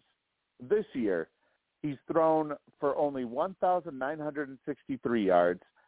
Granted he was injured uh, a couple of games too. Seven Okay. touchdowns, seven picks, and he's been sacked 25 times. I mean, is this just a you know is this just a case that they need an actual offensive coordinator Yeah. and that's it? Well, you know they they do need one, and since they don't seem to have one right now, uh, they have to they have to get somebody. They fill the spot. And I got to tell I got to tell you, there's been rumors going around that Tom Brady might return next year. Of course. I guarantee you, he's I guarantee you he's not returning if Matt Patricia is your offensive coordinator. I definitely wouldn't. no. I mean, Jesus, you know, but honestly, this team has almost become unwatchable. And you know, I can't believe I would say that, you know, being a Patriots fan. Yeah. But there's only so much that a defense can do. If Belichick thinks that absolutely sucks at off at, at calling the offense as his offensive coordinator and still be able to field a successful team, I mean, then that's Bill basically just that's Bill's ego essentially saying, I can put whoever I want at coach, and I can prove that you know I, I can prove that it's it, it's me that I'm responsible for the success, not the players. Yeah. Another thing too that you kind of have to wonder is maybe this is Bill's final year. Hmm, I, I didn't mean, he did. He did say he he originally did say he didn't want to coach into his seventies. He is Yeah. seventy officially this year. So, you know, I'm almost wondering is this his words, huh? of well, that's specifically what he had said in a uh, in an interview that uh, he wasn't going to make the same mistake as uh, some other coaches who have coached well into their seventies. Yeah. So you know this this brings up another question, Lou. Is Belichick on the hot seat? I would think he is. You know, it's that Patriots team has not been the same since Brady. I mean, when you have Brady, I think uh, Belichick's job was more secure. Now I'm not so sure. So there's, Yeah, there's gonna, I think there's gonna be some changes made, and it's gonna start with him. Yeah, it's it's just really you know I either either Belichick's on the hot seat or Belichick's retiring is kind of what makes me think here. And uh, it's going to be really it's going to be really horrific if Matt Patricia is named as the uh, as as the uh, new head coach if if Belichick retires. Yeah. I mean, I'm just I'm just looking at this team and thinking, you know, Robert Kraft, the owner, to be looking Uh. at his team and saying, "What the fuck are you doing?" You know, why? Yeah.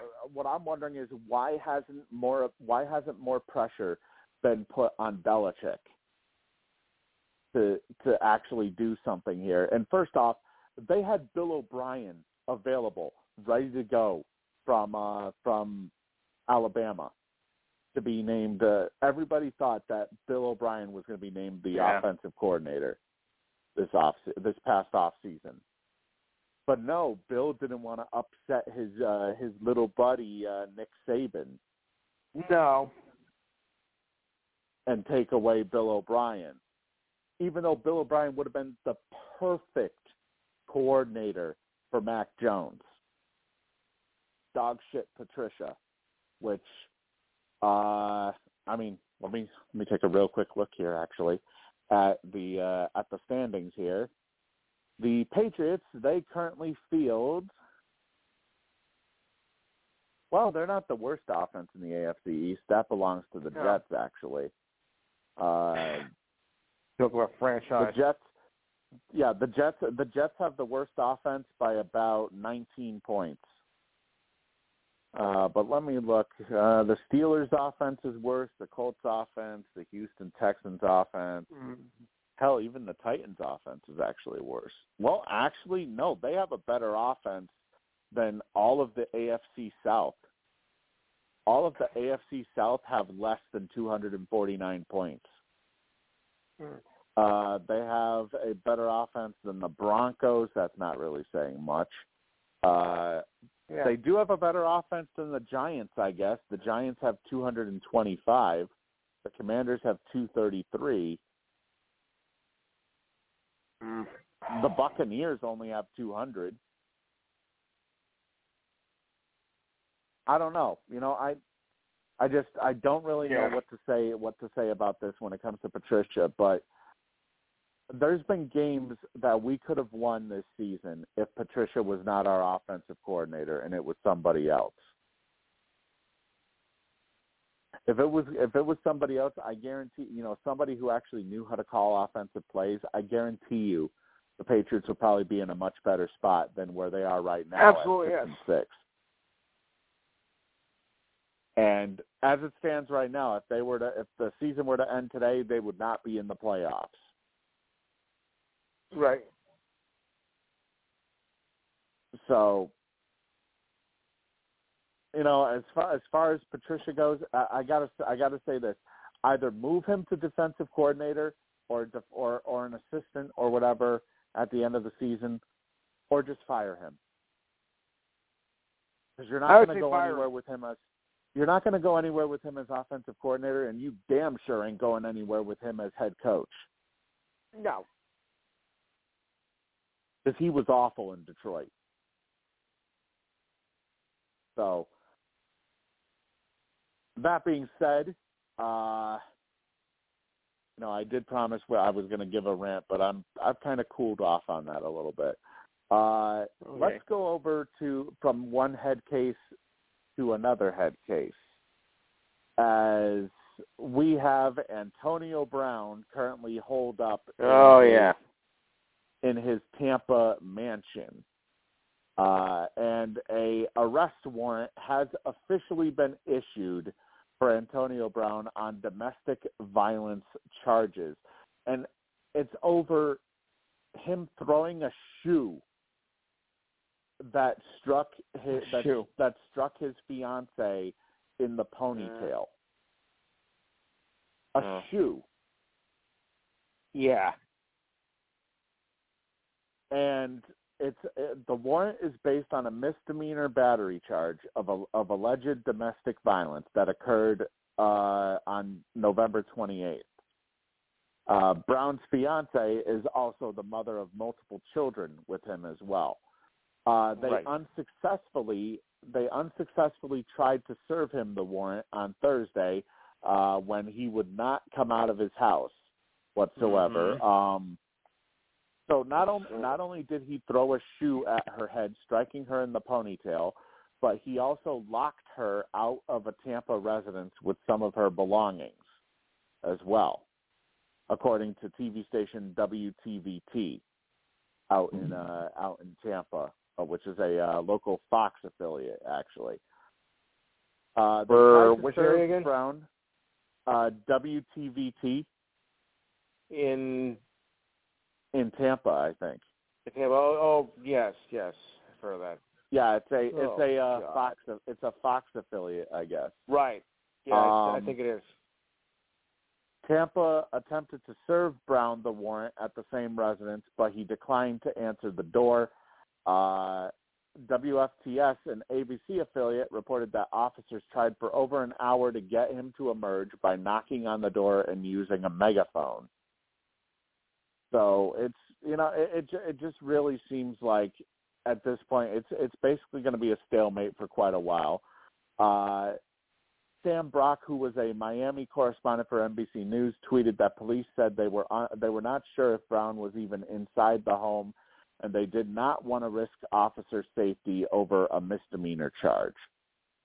Um, WTVT also reported that the Tampa Police Department had filed a temporary risk protection order against Brown that would have prevented him from possessing a gun or ammunition, but a judge denied the request as Right. it's been you know there there's a uh, a legitimate fear that he may have one or multiple guns inside the house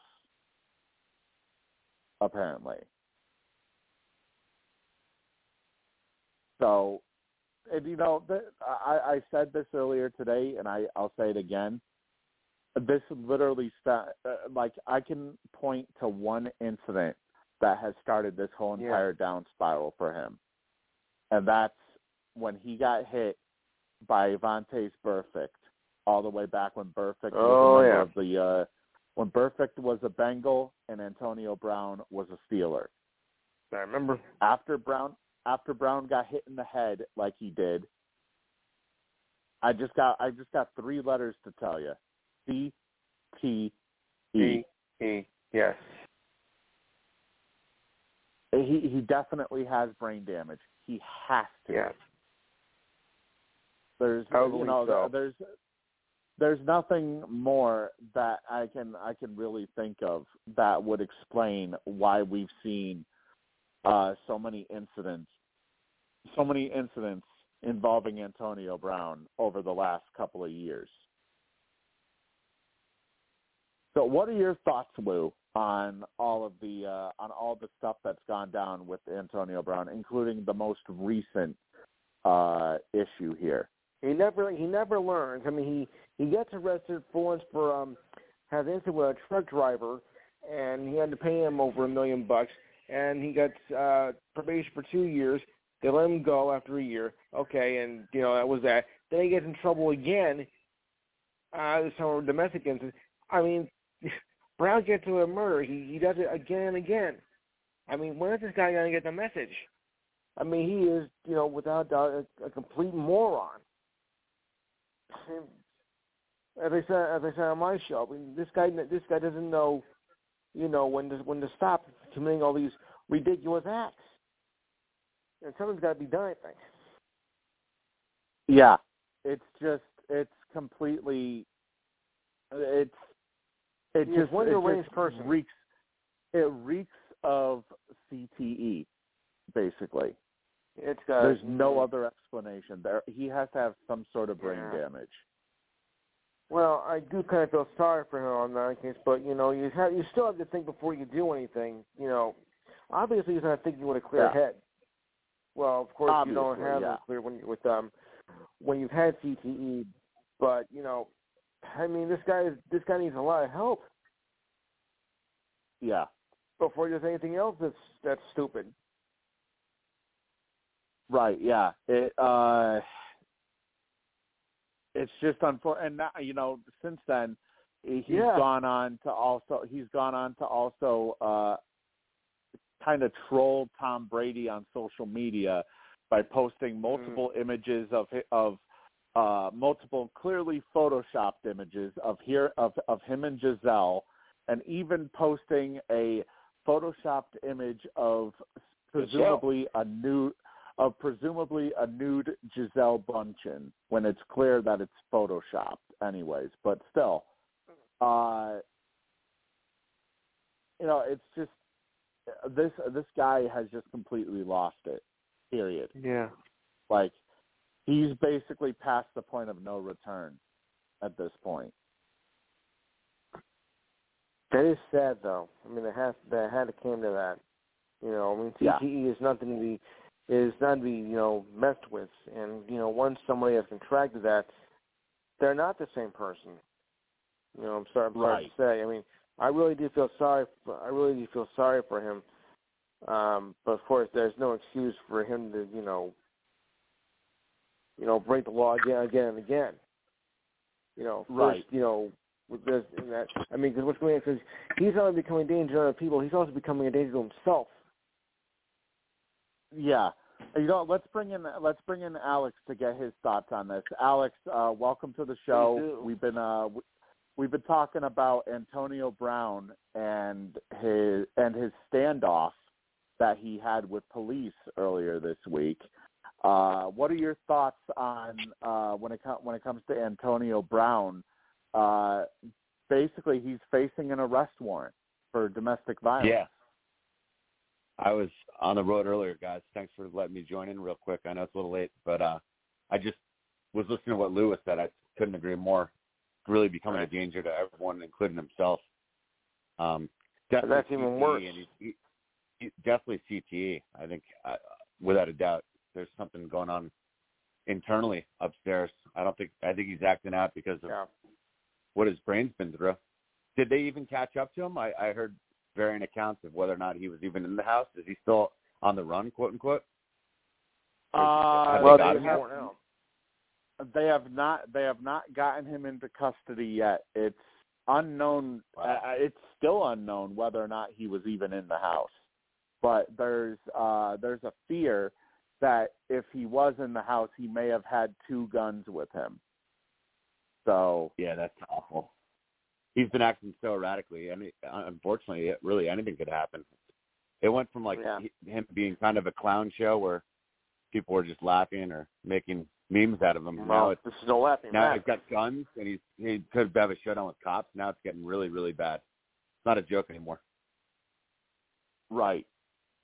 Yeah, and that's why that's why you know, like I like I said earlier, uh, the cops have been hesitant to charge into the place because of the fact that there's, uh, you know, they tried to get a, uh, they tried to get a restricted waiver uh, through a judge when it comes to uh, possessing firearms, and the judge turned it down uh, in regards to Antonio Brown.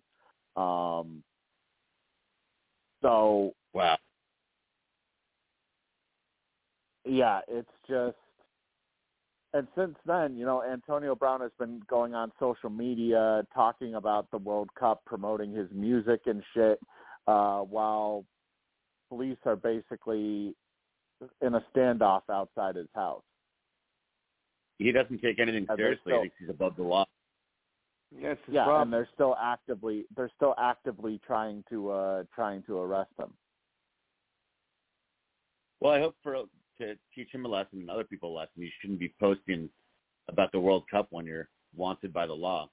I hope he doesn't get picked up and then bailed out right away. He probably will, but he should be facing a lot more than what his original charge was. If he's basically laughing in the Yeah. faces of the justice system and he's, I mean, posting on social media like there's nothing wrong.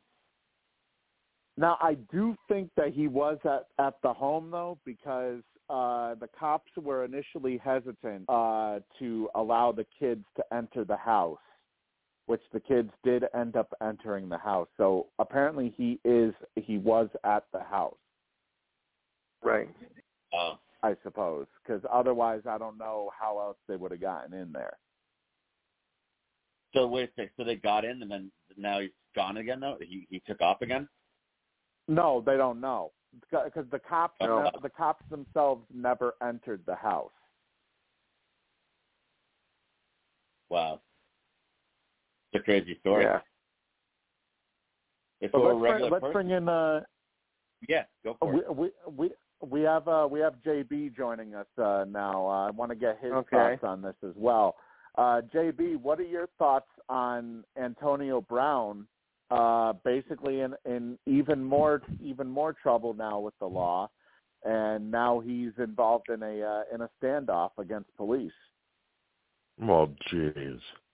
I can uh I can remember you posting uh wasn't what uh maybe a few days ago, maybe a week ago about Antonio Brown and I thought, man, this this guy needs uh he he needs uh psychiatric help. He really does. Yeah. And you know, I didn't know about this new uh you know, thing going on with him. Yeah. Uh, by the way, actually, I think it's kind of late for psychiatric help at this point because Yes. Yeah, I, I know. too. Still. I mean, I mean the damage has essentially been done from his uh, from his football career. Uh, the damage to his head has already been done essentially. So I don't know if any amount of psychiatric help could even really help him to begin with.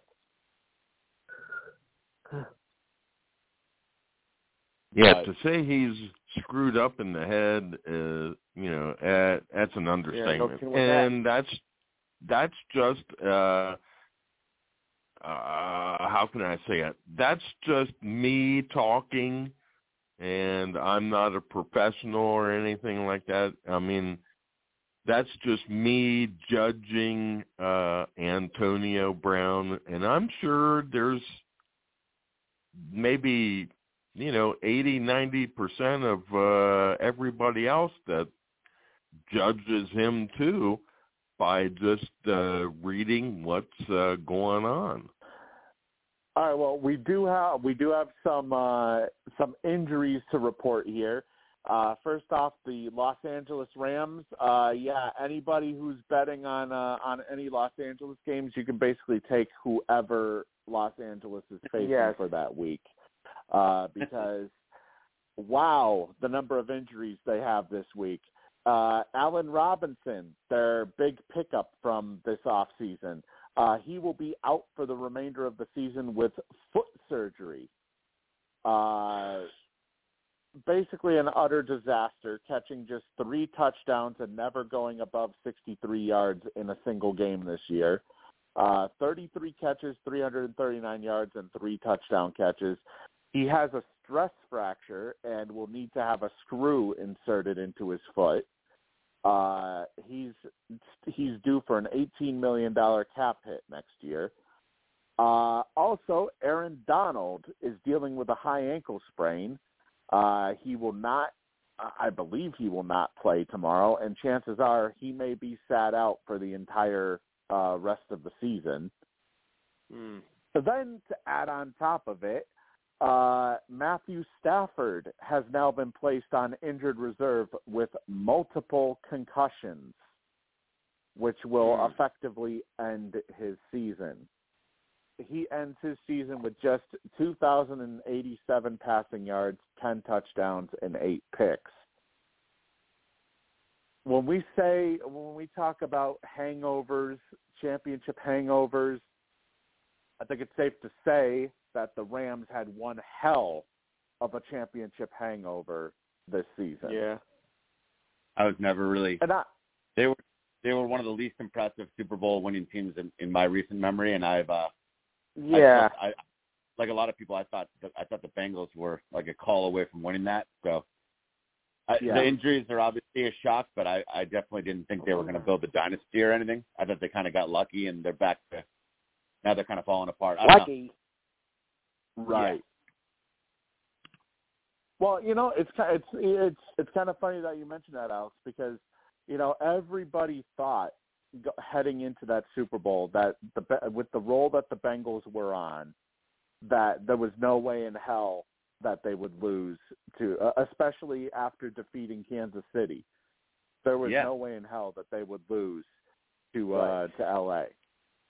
and the Rams got a couple of huge calls inside of like three minutes left. I think there was like two pass interference calls, and and then they were like a couple inches short of our first guy. It was just like two or three devastating plays went against the Bengals at the end. I'm sorry, I think the Rams Yeah. got pretty lucky there. They got lucky. Yeah, and effectively, I mean, Yeah. now we're now we're seeing uh we're we're seeing basically what and I believe they don't even have a first round pick this year. I believe. No, they've mortgaged so from the, the Von No. Miller deal, Mm. other deals. They've they've sold the farm on. I think this year, the next couple drafts, their uh, the cupboards are pretty empty. They went all in. yeah, and also not to mention if they were if they were anticipating trying to re-sign Odell Beckham Jr., uh, it sounds like there is considerable doubt that free agent uh, Odell Beckham Jr. can even return to play this year. Wow, I didn't realize that. Bro, I didn't know Yeah. about that.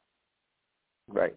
I mean, he's been he's been visiting with different teams. Uh, he was expected to visit with Buffalo this weekend. Uh, the Cowboys do remain the favorites for Beckham. Uh, it looks like that he's seeking a multi-year deal that hopes uh, ends up between, or that ends up being worth twenty million per year. With which, if that's the case, Yeah. that would eliminate the Giants uh, out of any potential contract with him. So, uh, you know, if they were, if the Rams were looking to bring back Odell Beckham, uh, yeah, he's not going to return for a team that's not going to the Super Bowl or that's not going to the No. playoffs. So, so effectively, you could you could basically say that the uh you know that the LA Rams season is officially over. And Absolutely. actually, let me take let me take a look real quick here. Let me see. Yeah, Detroit has their first round pick this year. So, uh right now, I believe. Let me see where the Rams are. Six or no, they're three and eight. So Three and eight. one, two. Wait, one, two, no, one, two, three, four. So at best they have the third pick. At worst they have the fourth pick right now because they're in a tie with the Broncos. So I would assume that maybe strength of schedule would determine uh, would determine that uh, who gets the third overall pick and who gets the fourth overall pick. But so that pick would then go Yeah. to Detroit. And Wow. by the way, Detroit Detroit did just activate Jameson Williams today. So Uh-huh. uh, Jameson Williams uh, will be making his his uh, NFL debut for the for the Detroit Lions this week against the Jaguars. Nice. And from what it sounds like, it sounds like uh, they are ecstatic because they believe that he'll make an immediate impact with what he would with what he was showing them during practice. Absolutely. He was a star at Alabama. Yeah. Yeah. Speaking of Alabama, Uh Mm-hmm. I'm so happy you Uh-huh. brought that up. Yeah. with with the losses by TCU earlier today to Kansas State in overtime 31-28 and USC's loss to Utah 47 to 24 and from Mhm. what it sounded like from what it sounded like during the Clemson game or or no during the uh was it the Clemson game or the Georgia game I forget they were interviewing Right. Nick Saban they were interviewing Nick Saban and he sounds fairly confident that Alabama will be one of the four teams in the college football playoff. I don't think so. I hope I hope not. And I'm I I don't want to sound anti Alabama, but I believe their team about two seasons ago would be able to beat the team uh this season. No problem. Yeah. Well, They're not as Well, strong as honestly, normal. I think- right. honestly, I think all of the all of the Alabama teams from the from the Nick Saban era would be able to beat the team this year. Oh yeah. Let someone else get a shot here. Come, it's a two-loss team. They they don't deserve to be able to stagger into the playoffs just on No. their name alone. Just on their name alone. They're not one of the top four teams. Well, it wouldn't be the first time that a team has gone on that's gone that has gone into the playoffs based off of name alone.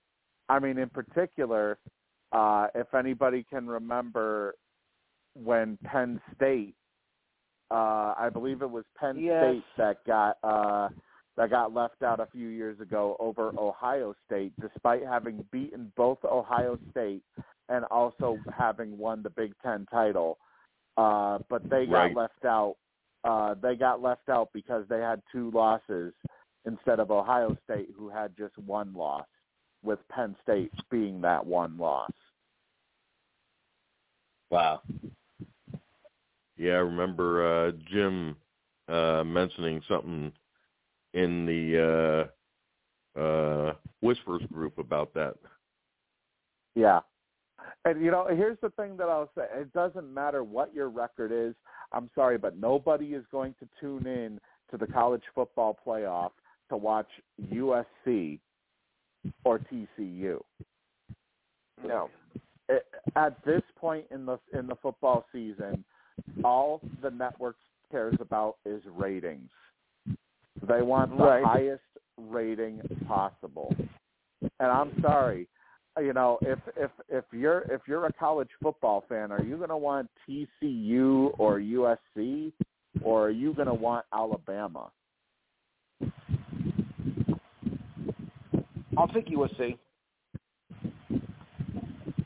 Uh, I don't know if I would take USC after how they choked that game away in the in the second half. Mm, yeah. I mean, it's, Yeah, it, it was I don't like- basically I don't like the setup that they have right now. It's just it's a popularity contest. There should be a, bet, a Mhm. better, more concrete black and white way to just say, okay, Right. these people are in. Uh, you know what? Now let's get let's let's let's let them slide them in. Like it shouldn't be a bunch of random. I know it's not random people, but it shouldn't be a bunch of commissioners or uh, athletic directors or writers. So I mean, there's got to be a better way to just. I don't know. I don't know what the solution is, but it's unfair to whoever's on the outside looking in. You mentioned the other a couple of years ago, Steve. Penn State. What? I didn't even think. I didn't even think about that. They beat Ohio State, and then Ohio State got in over them. Absolutely not Yeah. fair. yeah, be, all because Ohio State had one loss and Penn State had two. Mm-hmm. Yeah, it's absolutely horrendous. That's horrendous. There's got to be a more surefire way to get this thing handled than randomly, like you know, oh yeah, you know what? Let's get them in, and then the other team's going, well, why not us? Yeah. Hey, random, Steve? uh, it's the random. Yeah. I'm gonna. at. I'll- I'll. I'll be. I'll be back. Okay. All right, all right, JB. Yeah, it's you know it's just flat out ridiculous. Uh, but however, though, it looks like uh, there may be help on the horizon. In particular, in 2024, the college football playoff will reportedly Yes. expand. They will expand to 12 teams, starting with the 2024 season. And uh, let's see. So wait a minute. Uh, yeah, it said in September they had voted to start the the 12 team playoff field in 2026, though they had left it open the possibility of moving it up to 2024 or 2025. But now it looks like the 2024 start is official. So here's how it would happen. Uh, the 2024 first round will happen the week ending Saturday, December 21st at the home field of the higher seed or at another site determined by the higher seed. Uh, specific game dates will be announced later. The matchups would be number 12 at number 5, number 11 at Right. number 6, number 10 at number 7, and number 9 at number 8. Uh, Wow. For 2024, for 2024 and 2025, the quarterfinal rounds and semifinal games will be played at rotated bowls. So, uh, for the quarterfinals, starting with 2024, the quarterfinals would be played at the Fiesta Bowl, the Peach Bowl, the Rose Bowl, and the Sugar Bowl. The semifinals would be at the Cotton Bowl and the Orange Bowl. Now, for the quarterfinals in 2025, those would be at the Cotton Bowl, Orange Bowl, Rose Bowl, and Sugar Bowl, while Yeah. the semifinals would be at the Fiesta Bowl Bama. and the Peach Bowl. Yeah. Uh, as far as the title game goes, in 2024, that would be played in Atlanta for 2024.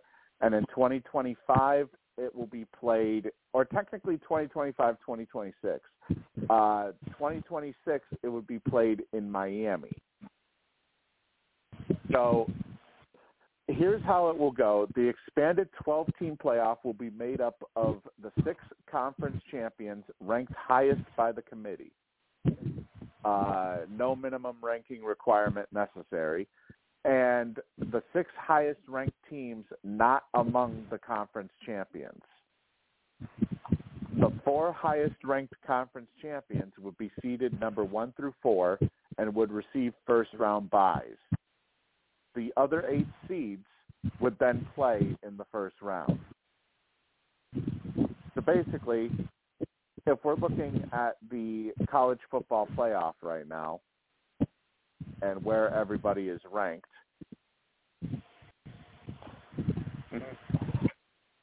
uh, Georgia would be in, Michigan would be in.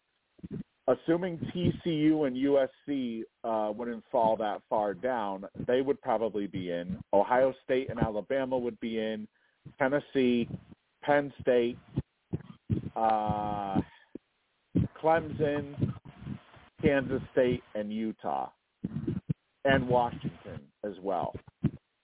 So those 12 teams would all be in right now Wow. if it would fall under that format.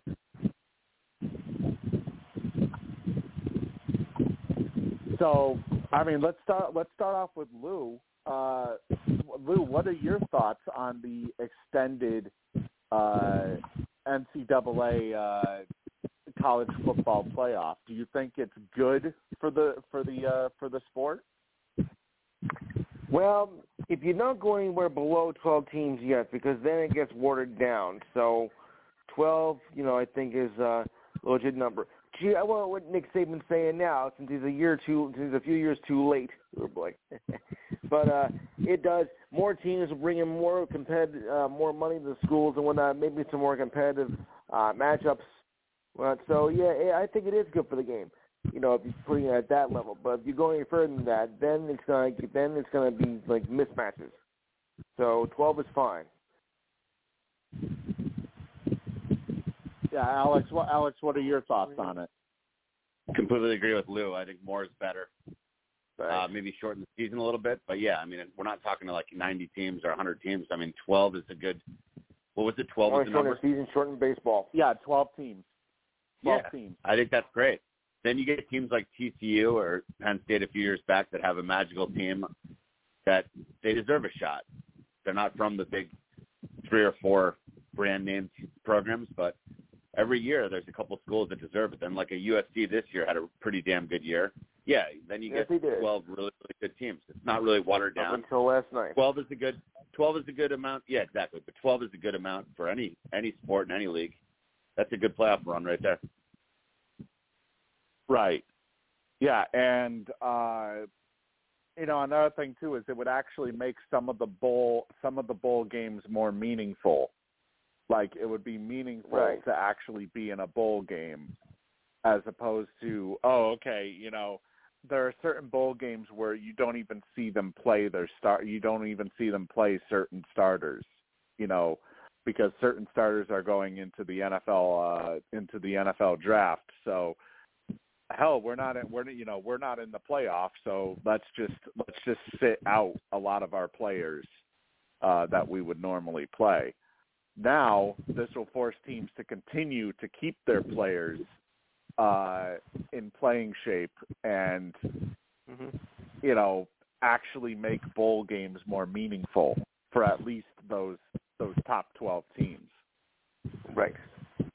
Absolutely. Yeah, I think that's a good. uh I really like the idea of the 12 teams a lot more than what we presently have.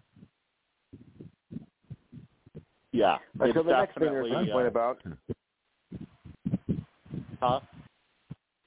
Until the next thing they Oh, complain I was just they going to say I'm back. I'm back. okay. All right. Well, J- JB, what are you, what are your thoughts on the uh, on the twelve the new twelve team format uh, that's going to start for the college football playoff in 2024? I think I, uh, well, I posted back when uh, Jim uh, posted. I forget when it was. Uh, I I am against the twelve team format. Uh huh. I prob I probably would go with maybe six teams or eight teams. I wouldn't go as far as twelve.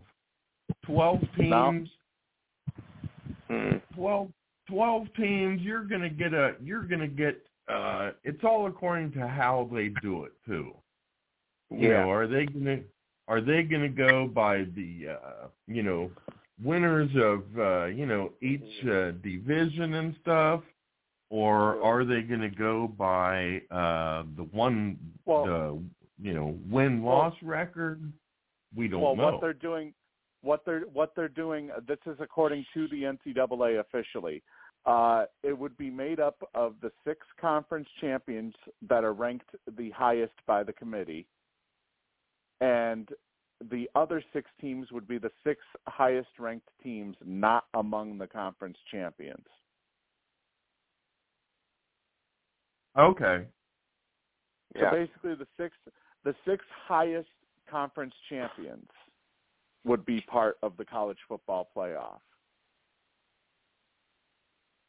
To me, I'm I'm going against Wagner. I'm going against everybody uh, you know on here. Uh to Yeah. me I think that's 12 is uh too many too many teams. I still think Okay. six or eight six or eight is a good uh number you know in in my opinion that's the way i'm uh thinking Well, I mean, I, it, it would kind of make sense if it, if it were six or eight because I mean we see we see the NBA. You know, before they did the play-in tournament, the NBA would have a conference have the top eight seeds make the playoffs. So, you know, uh, I wouldn't be surprised. Uh, you know, I, I wouldn't be surprised if they would if they would expand it to six or eight. But uh, Yeah. you know, the like I said earlier, the 12 uh, bringing in 12 teams, it kind of basically makes bowl games more meaningful now because now you know you're not going to have bowl games that are going to be like, oh well, you know, we're not in the college football playoff, so you know, let's just sit a lot. Let's just sit most of our players uh, that would normally play because they're going to be, you know, they're going to be going into the NFL draft and they don't want to potentially get injured.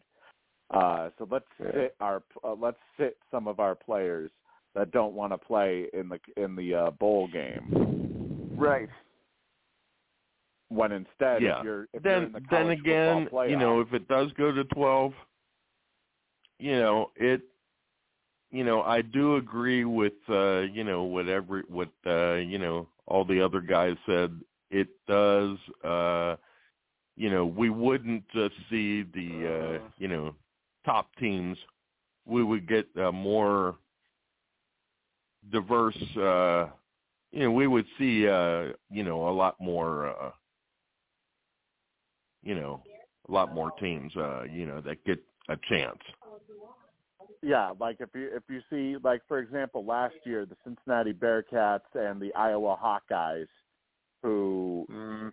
you know had had just uh incredible seasons and I believe they ended up missing out on the college or was it did, did they make the college football playoff last year?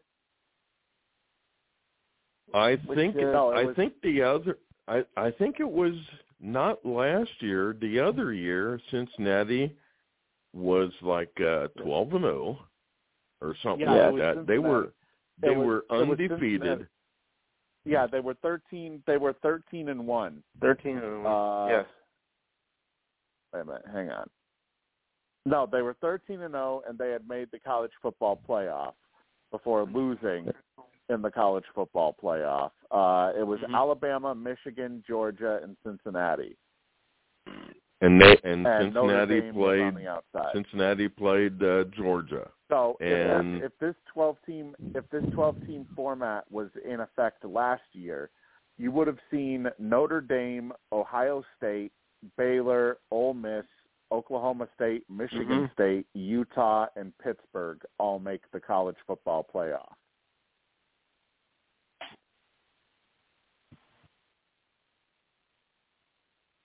Yeah, and even I uh, mentioned I didn't think that uh, the only the only reason UC was ranked so high was number one because of their record, and number two mainly because they beat uh, Notre Dame like about what the fifth uh, it was like the fifth game of the season or something like that, and UC was ranked. Uh, way down there, or they weren't ranked, and they beat a Yeah. fifth-ranked uh, Notre Dame team. And Wow. I really didn't think that UC deserved to be in the college football, uh, you know, playoffs.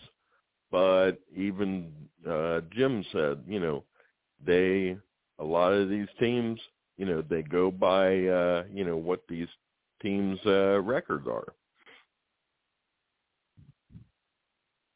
Yeah, they go by they go by either record or they go by uh, you know, who would be like I said, ratings play ratings play a huge factor in terms Yes. of uh seedings. Or not seedings, but you know, who uh, who ultimately makes the college football playoff over over the other. So, Yeah. uh, that's why I still say I think? Ala- I think Alabama I think Alabama and Ohio State will make it over TCU and USC. Yeah. So I do I do think out of the two teams I think I think TCU has the best opportunity to stay considering the fact that they lost a slim margin as opposed to USC who had a gigantic lead and then they decided to take the entire second half off and Yeah. end up losing the way they did.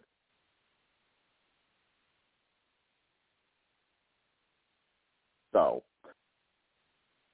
anyways, though, uh, we have some MLB news to talk about. In particular, uh, we have a couple of signings, and the biggest one uh, is Jake DeGrom, Jacob DeGrom, leaving the New York Mets to sign a five-year deal worth one hundred and eighty-five million dollars with million a six-year option, with a six-year option that could take the total to 222 million.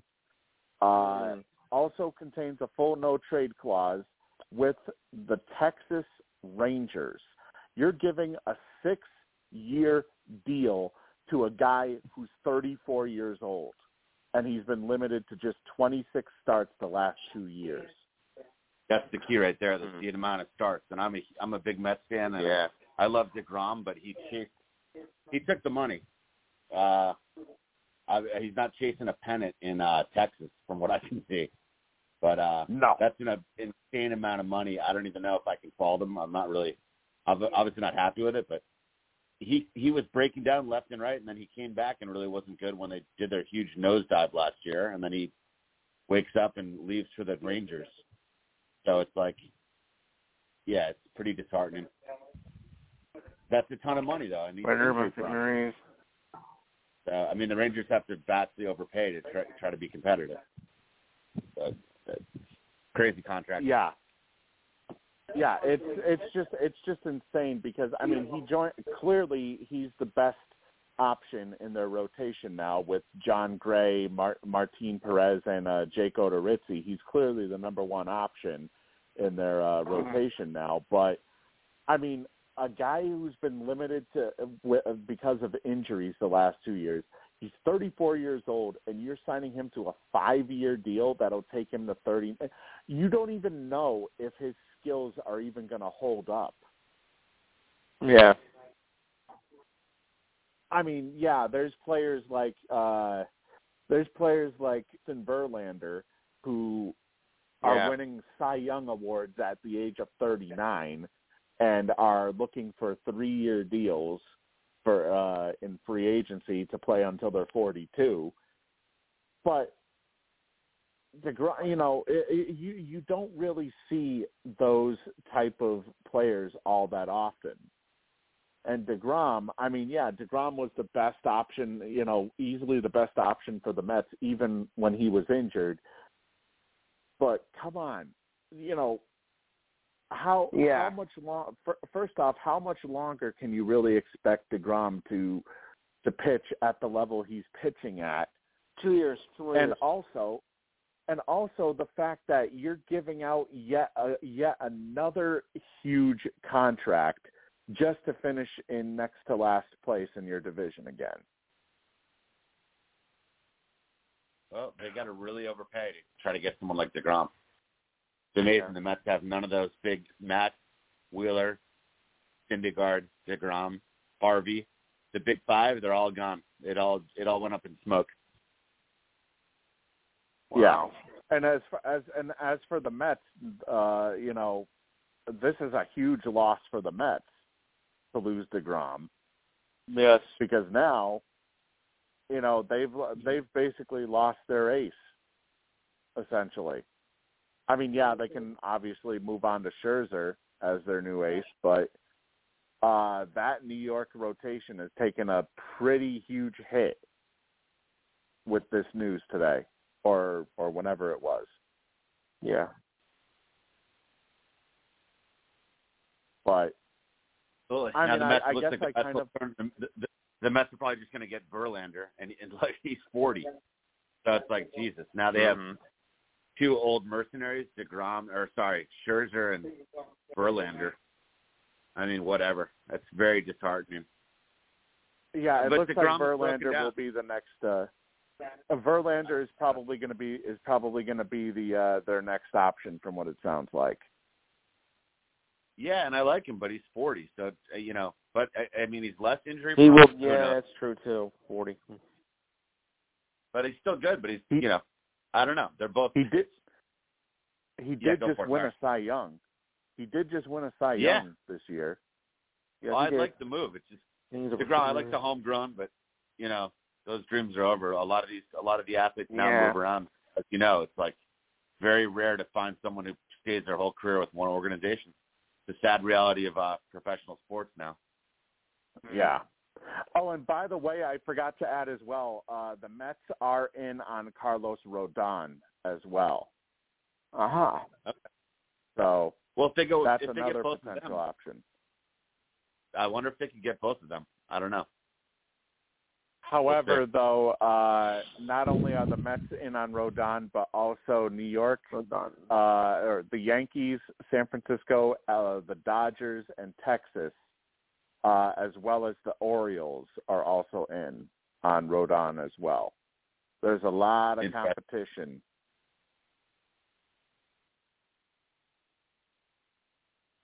And also, uh, maybe a little bit of um, of news here potentially. Uh, and if you're a Yankee fan, I kind of feel sorry for you right now. Aaron Judge has reportedly removed all mentions of the Yankees No from way. all uh, from Come on. all of his You social know, media great. accounts. Hmm. And from what it sounds like, according to an MLB insider, he will sign a nine year deal in free agency with whichever team it is. Oh boy.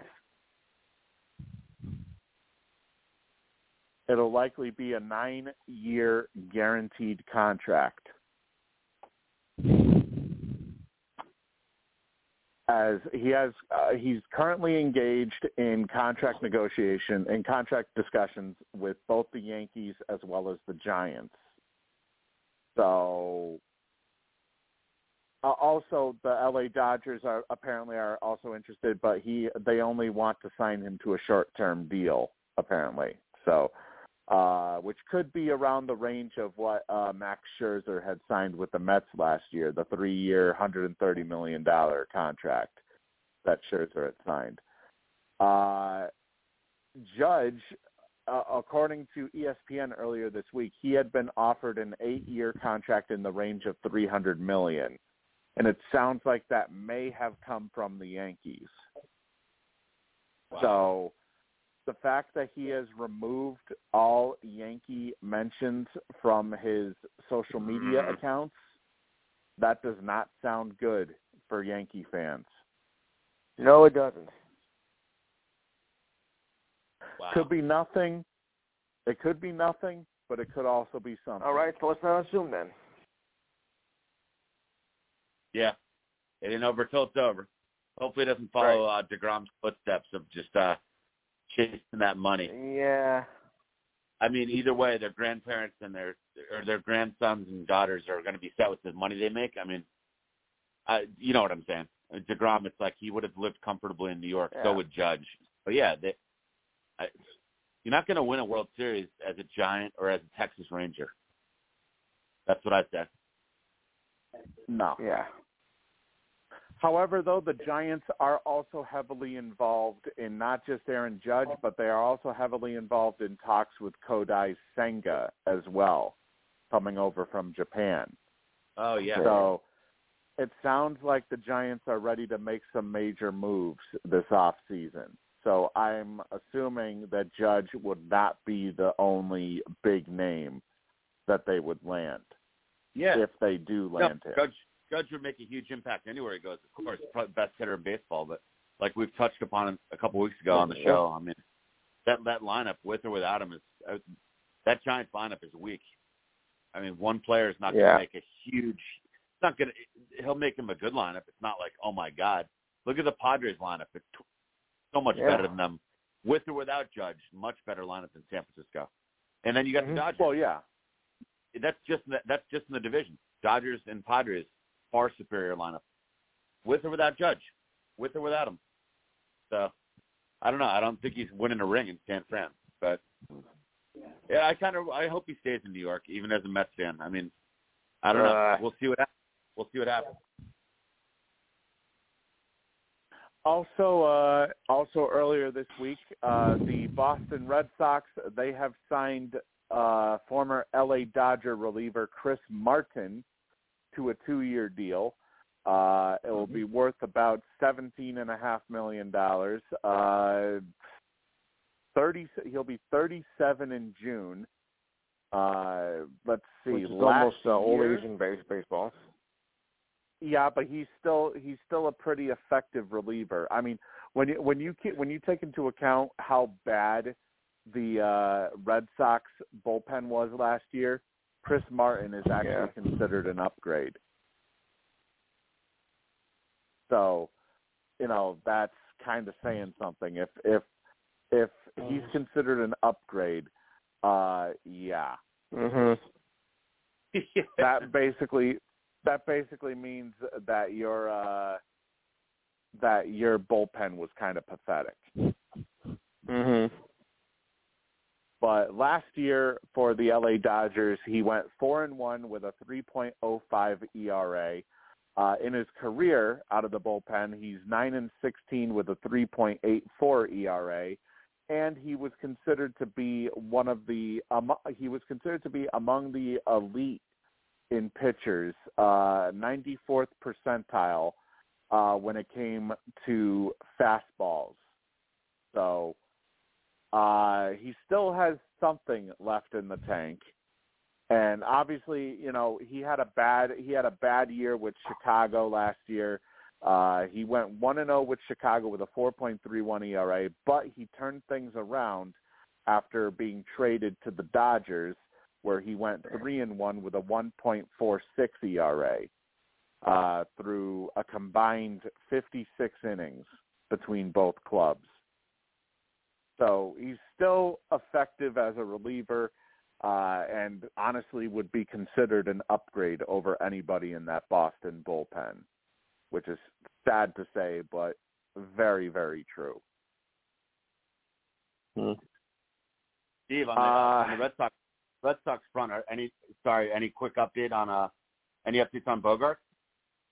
Uh, it looks like when it comes to Bogaerts, many uh, insiders seem to believe that he will ultimately re-sign with Boston. However, uh, it looks like he is set to meet with the Philadelphia Phillies at some point before the winter meetings take place next week. Right. Uh, from from what it sounds like, it sounds like Bogaerts is projected to make a pro- a deal approaching or exceeding two hundred million dollars, according to Ken Rosenthal. Uh, the Padres are reportedly interested in him, uh, as are the Phillies, the Yankees, and the Dodgers. The Padres, they're not everyone, huh? Maybe he can bat eighth for the. I mean, they have about five All Star shortstops. Yeah, and and if he if he signs with the Padres, it would likely be a position change because the Padres reportedly, uh, when the Padres contacted his agent this week, uh, they asked Boras if he would be willing to uh, switch positions. Wow. Absurd. That's the biggest So- payroll, right? They, they Yeah. have to have the highest payroll, right? Uh, you know what? Let me take a look at that. Actually, uh, let's Yes. see who would have it. Spotrac would probably have it. Um, let's see. Salary rankings. Here we go. Uh, no, I want I want a team, not by player. Team payrolls. Here we go. Okay. Uh, so atop the list as of now are the New York Mets at 164 million. Oh, Followed. God. Oh, wait a minute. Wait a minute. No, hang on. with about 25. Yeah, yeah, agents 100. pending. Yeah, 100, 164 million actually right now. They're in tough shape, Uh, with- Nemo, the Mets are in tough shape. Sorry, go on. Yeah, with 33 players on the roster. Mm. Wow. Next are the New York Yankees with 39 players on the roster. The Yankees have a payroll of 162 million. Where are the Padres? The Padres are number 10 with 34 players at 128 million. Oh, and they have salary retention too because of the Eric Hosmer trade. So they're retaining Eric Hosmer's salary as well. Right. So let's see. Okay, the teams that are currently above the league average, you have the Mets in in in order. You have the Mets, Mhm. the Yankees, the Braves, the Angels, the White Sox, the Astros, the Rangers, and keep in mind the Rangers are doing all this just to finish in dead last again. The Phillies, Yep. the Rockies, the Padres, the Blue Jays, the Cardinals, Dodgers, Giants, Tigers, and then Mariners. But then you get to the league average. And then below the league average, you have the Cubs, the Red Sox, the Diamondbacks, the Nationals, the Twins, the Reds, the Marlins, the Brewers, the Rays, Mm. the Royals, the Pirates, the Guardians, the uh, uh, the Orioles, quite and then the Athletics, and then the Athletics, who currently uh, do not have a payroll apparently. How do you not have a payroll? because everybody is in everybody is in either arbitration or they're in pre-arbitration. Okay, now I get it.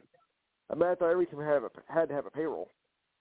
Their projected payroll is their, their projected payroll is only fifty million dollars. Ah, the cheapskate plan. the Groupon. Yeah, basically. Fred Wilpon. Fred Coupon. Right. Fine. So needless needless to say, uh, you know, even it, the Padres, despite all of their uh, all of their moves that they've made, they're still not the top uh, not the top team when it comes to uh, payroll amounts. No. There's still nine other teams above them. But I could kind of see if they were to go after uh if they were to go after Bogaerts, it would be insurance for if uh if they can't hold on to Soto. That's what it sounds like to me. But I think it's even Yeah. worse for it's even worse for Boston though cuz if they lose Bogaerts, it's almost guaranteed that they're going to lose Devers. Mm. Uh, Devers is not going to stay if Bogaerts leaves. Suddenly, Boston is suddenly a small market team. Who would have thunk? Chaim Bloom. Yeah. Yeah. All because all because uh, all because John Henry would rather would rather focus on soccer or hockey than focus on the team that made him all that money. Yeah, it's a disgrace. By the way, this just in: uh, Washington goaltender Darcy Kuemper pulled in the second period due to Ooh. concussion protocol. Okay. So Charlie, so Yeah. Charlie Lindgren now replaces Darcy Kuemper in net for the Washington Capitals, down two to one. I see. And also, uh, Clem, the Clemson Tigers are your ACC champions with a 39 to 10 victory over the North Carolina Tar Heels. Yeah. I didn't think uh, Carolina's gonna pull it off. Yeah. And right now, it seems pretty, pretty damn certain that Michigan will hold on to beat Purdue. They're currently up Yeah. 36 to 19. So Still a ways to go, but still, I think they're gonna make it. still a ways to go, but Michigan will probably hold on there. Right. Uh, let's see. We do have uh, we do have some news about Yasiel Puig. Uh, apparently, he has withdrawn his agreement that he would plead guilty in connection with an illegal gambling ring. Uh, so he has withdrawn that, saying that I want to clear my name. I never should have agreed to plead guilty to a crime I did not commit. Uh, and Puig's attorney I told the LA Times his attorney told the LA Times that significant new evidence has led to a change in approach to the case. And the belief of the defense is that Puig might have been might have been entrapped. Talk about another head case. If tr- which if true could cause if true it could ca- it could cause him to be innocent potentially because uh because of the uh of the way that investigators went after him. Or it wouldn't be in, it wouldn't be in or it wouldn't be innocent, but it would be a mistrial, I think, Yeah. because of how uh, because of how uh, investigators went after him. Uh, he is expected to stand trial on Mhm. January 10th in U.S. District Court. Uh, obviously, he's been charged with making false statements in a federal investigation of an illegal sports sports betting operation. Uh, he is now expected to plead not guilty, and still, though, if convicted at trial, he could face a maximum sentence of five years in prison. It says here hmm which would effectively end any possibility that he would possibly try to make a, uh major league return. Uh, earlier this week, the Tampa Bay Rays they agreed uh, with a to a deal with right-hander Zach Eflin on the largest free agent deal made mm-hmm. with the Tampa Bay Rays in Tampa Bay history. Three years, forty million dollars. That's literally and no joke. That's literally the largest hmm. free agent deal in their entire franchise history that they have signed. So they have been cheapskates for years, essentially. Yes. Uh, but gonna say that. Eflin, but Eflin uh, transitioned to a relief role uh, later last season with the Philadelphia Phillies after he missed a significant chunk of time due to a right knee injury, and he ended up finishing with a 4.04 ERA across 75 and two-thirds innings, 20 appearances, 13 of them were starts. Uh, he declined a $15 million option last month to return to Philadelphia and now has managed to secure a long-term deal from the Tampa Bay Rays. Uh, also, uh, according to ESPN's Jeff Passan, Matthew Boyd is in agreement on a contract with the Detroit Tigers. Uh, it'll be a one-year, $10 million deal. He left Detroit last offseason for a one-year, $5.2 million deal with the Giants before he then got flipped to the Seattle Mariners at the trade deadline. Uh, he wound up logging only 13 and a third total innings this year, though the results were relatively promising when he was actually healthy. Uh, now he returns to a Tigers Yeah. team that's aiming to bolster their pitching depth in an effort to move a little closer to title contention in 2023. And indications are that Matthew Boyd will be used as Right. a starter moving forward. But needless to say, uh, they're not. They're, I wouldn't expect them to to be anywhere near contention for quite some No. time. So Or Georgia for you. uh, all- uh, a little bit of shocking news in the NHL. Uh, Pittsburgh, star Pittsburgh Penguins defenseman Chris Letang has suffered a stroke, Yeah. and he will now be off the ice indefinitely, according to General Manager Ron Hextall. Uh, he was diagnosed with the stroke on Monday after suffering symptoms. Uh, the news was considered shocking, but uh, the player is currently in good spirits. Uh, They Mhm. thanked the medical staff and team and the physicians at uh, the UPMC hospital. Uh, Letang had previously suffered a stroke back in 2014, and he missed over two months of that season as a result.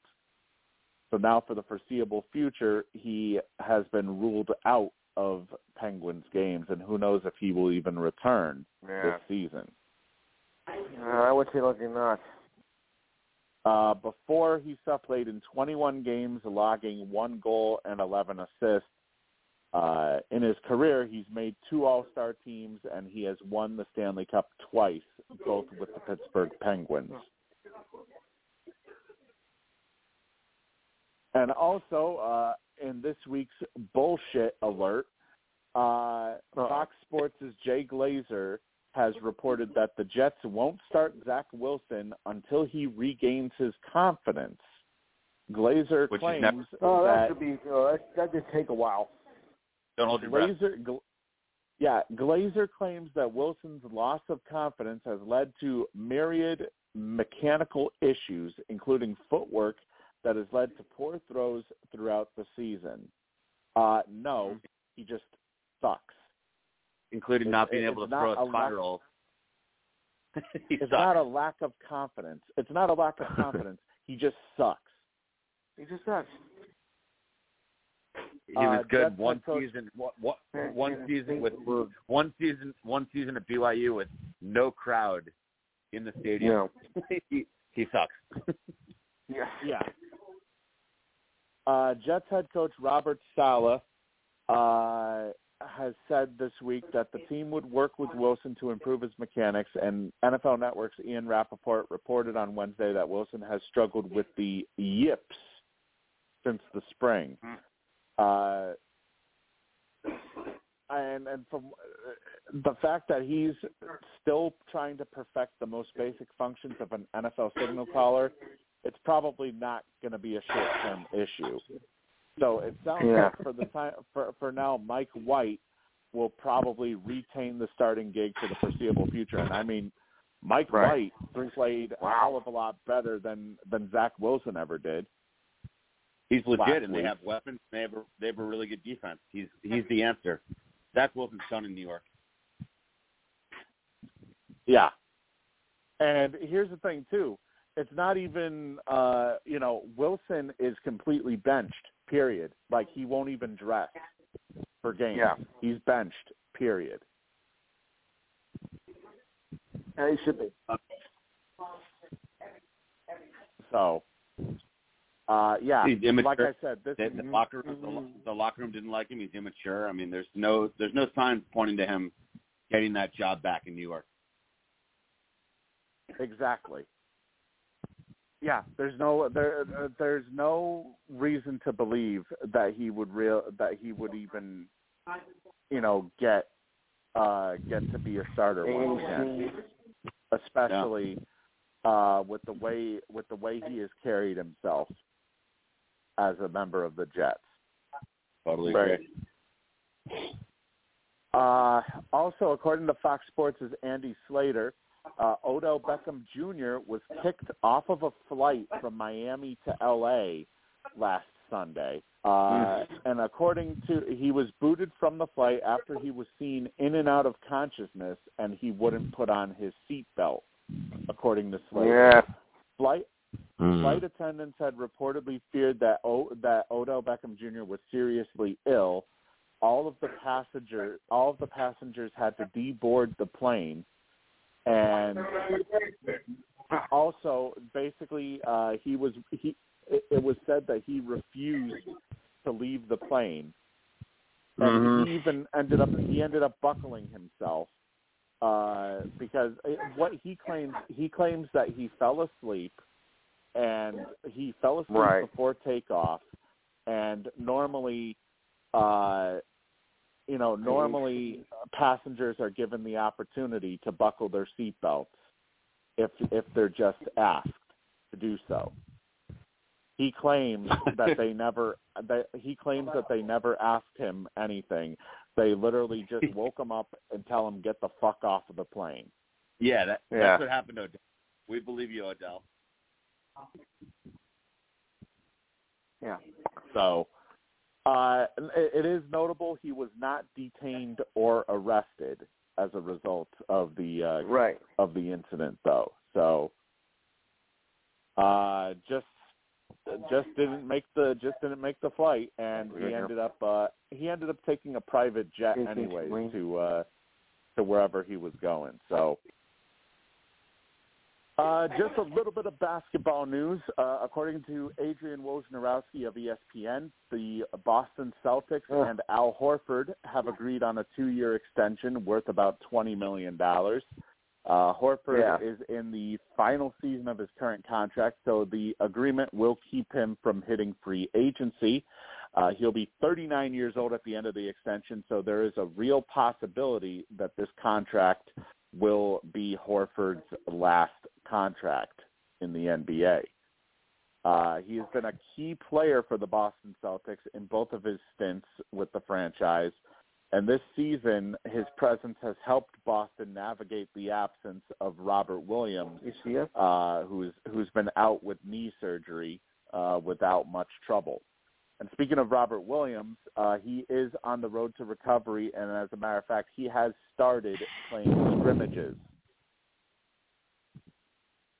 So it sounds Nice. like maybe perhaps that that Christmas Day uh, trajectory may not be that far off for him to return.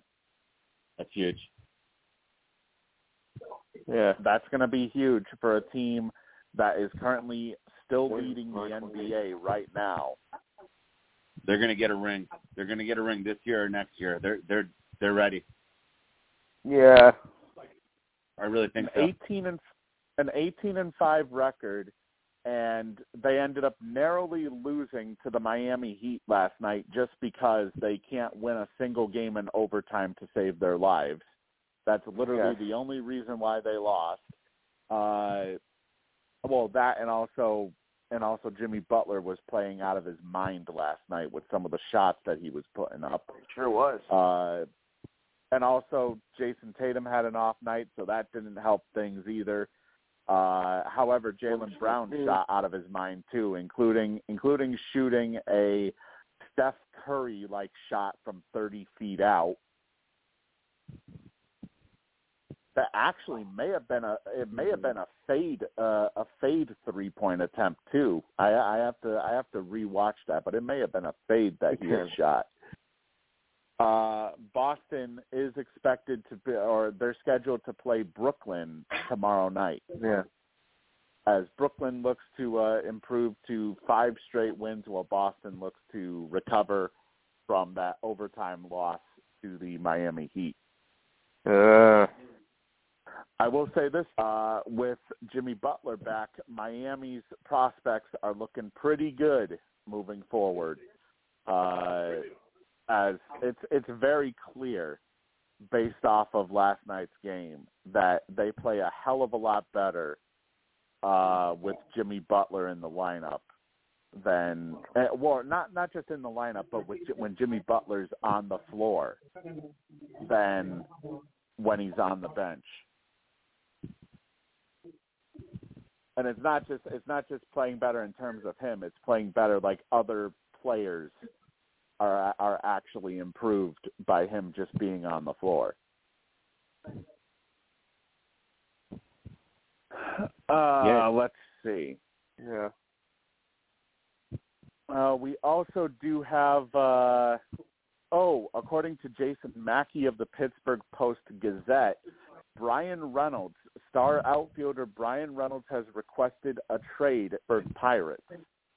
Uh, However, uh, it's been added that the Pirates aren't immediately moving to facilitate a deal of any sort. Reynolds has been at the epicenter of trade rumors the last few seasons, and it's possible he could be jettisoned during the upcoming winter meetings, which are scheduled uh, for tomorrow, beginning tomorrow in San Diego.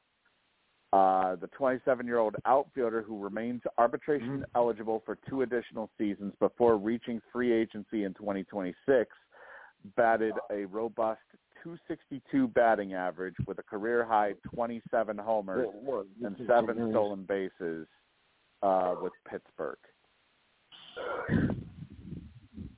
Wow. Yeah, he's a great player.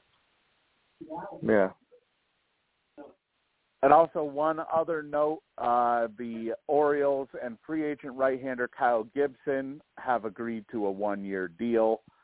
Uh, Gibson wasn't really much to write home about for Philadelphia last year, a pedestrian 5.05 ERA across 167 and two-thirds innings through 31 starts.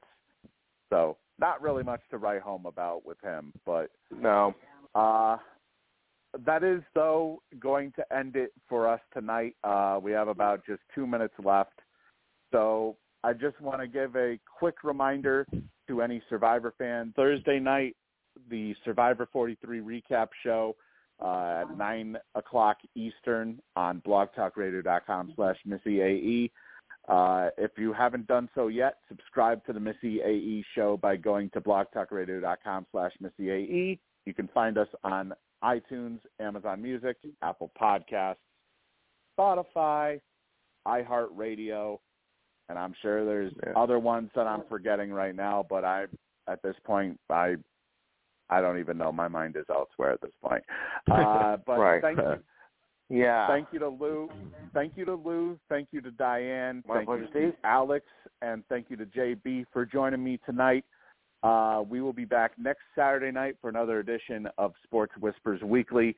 Uh, everybody have a good rest of your weekend, and we will see you guys Yeah, next you too. Saturday night. I bet no Good night, one- guys. And see you, Lou. See you, Alex. See you guys. Thanks. Yeah. Have a good night, everybody. Okay. All right.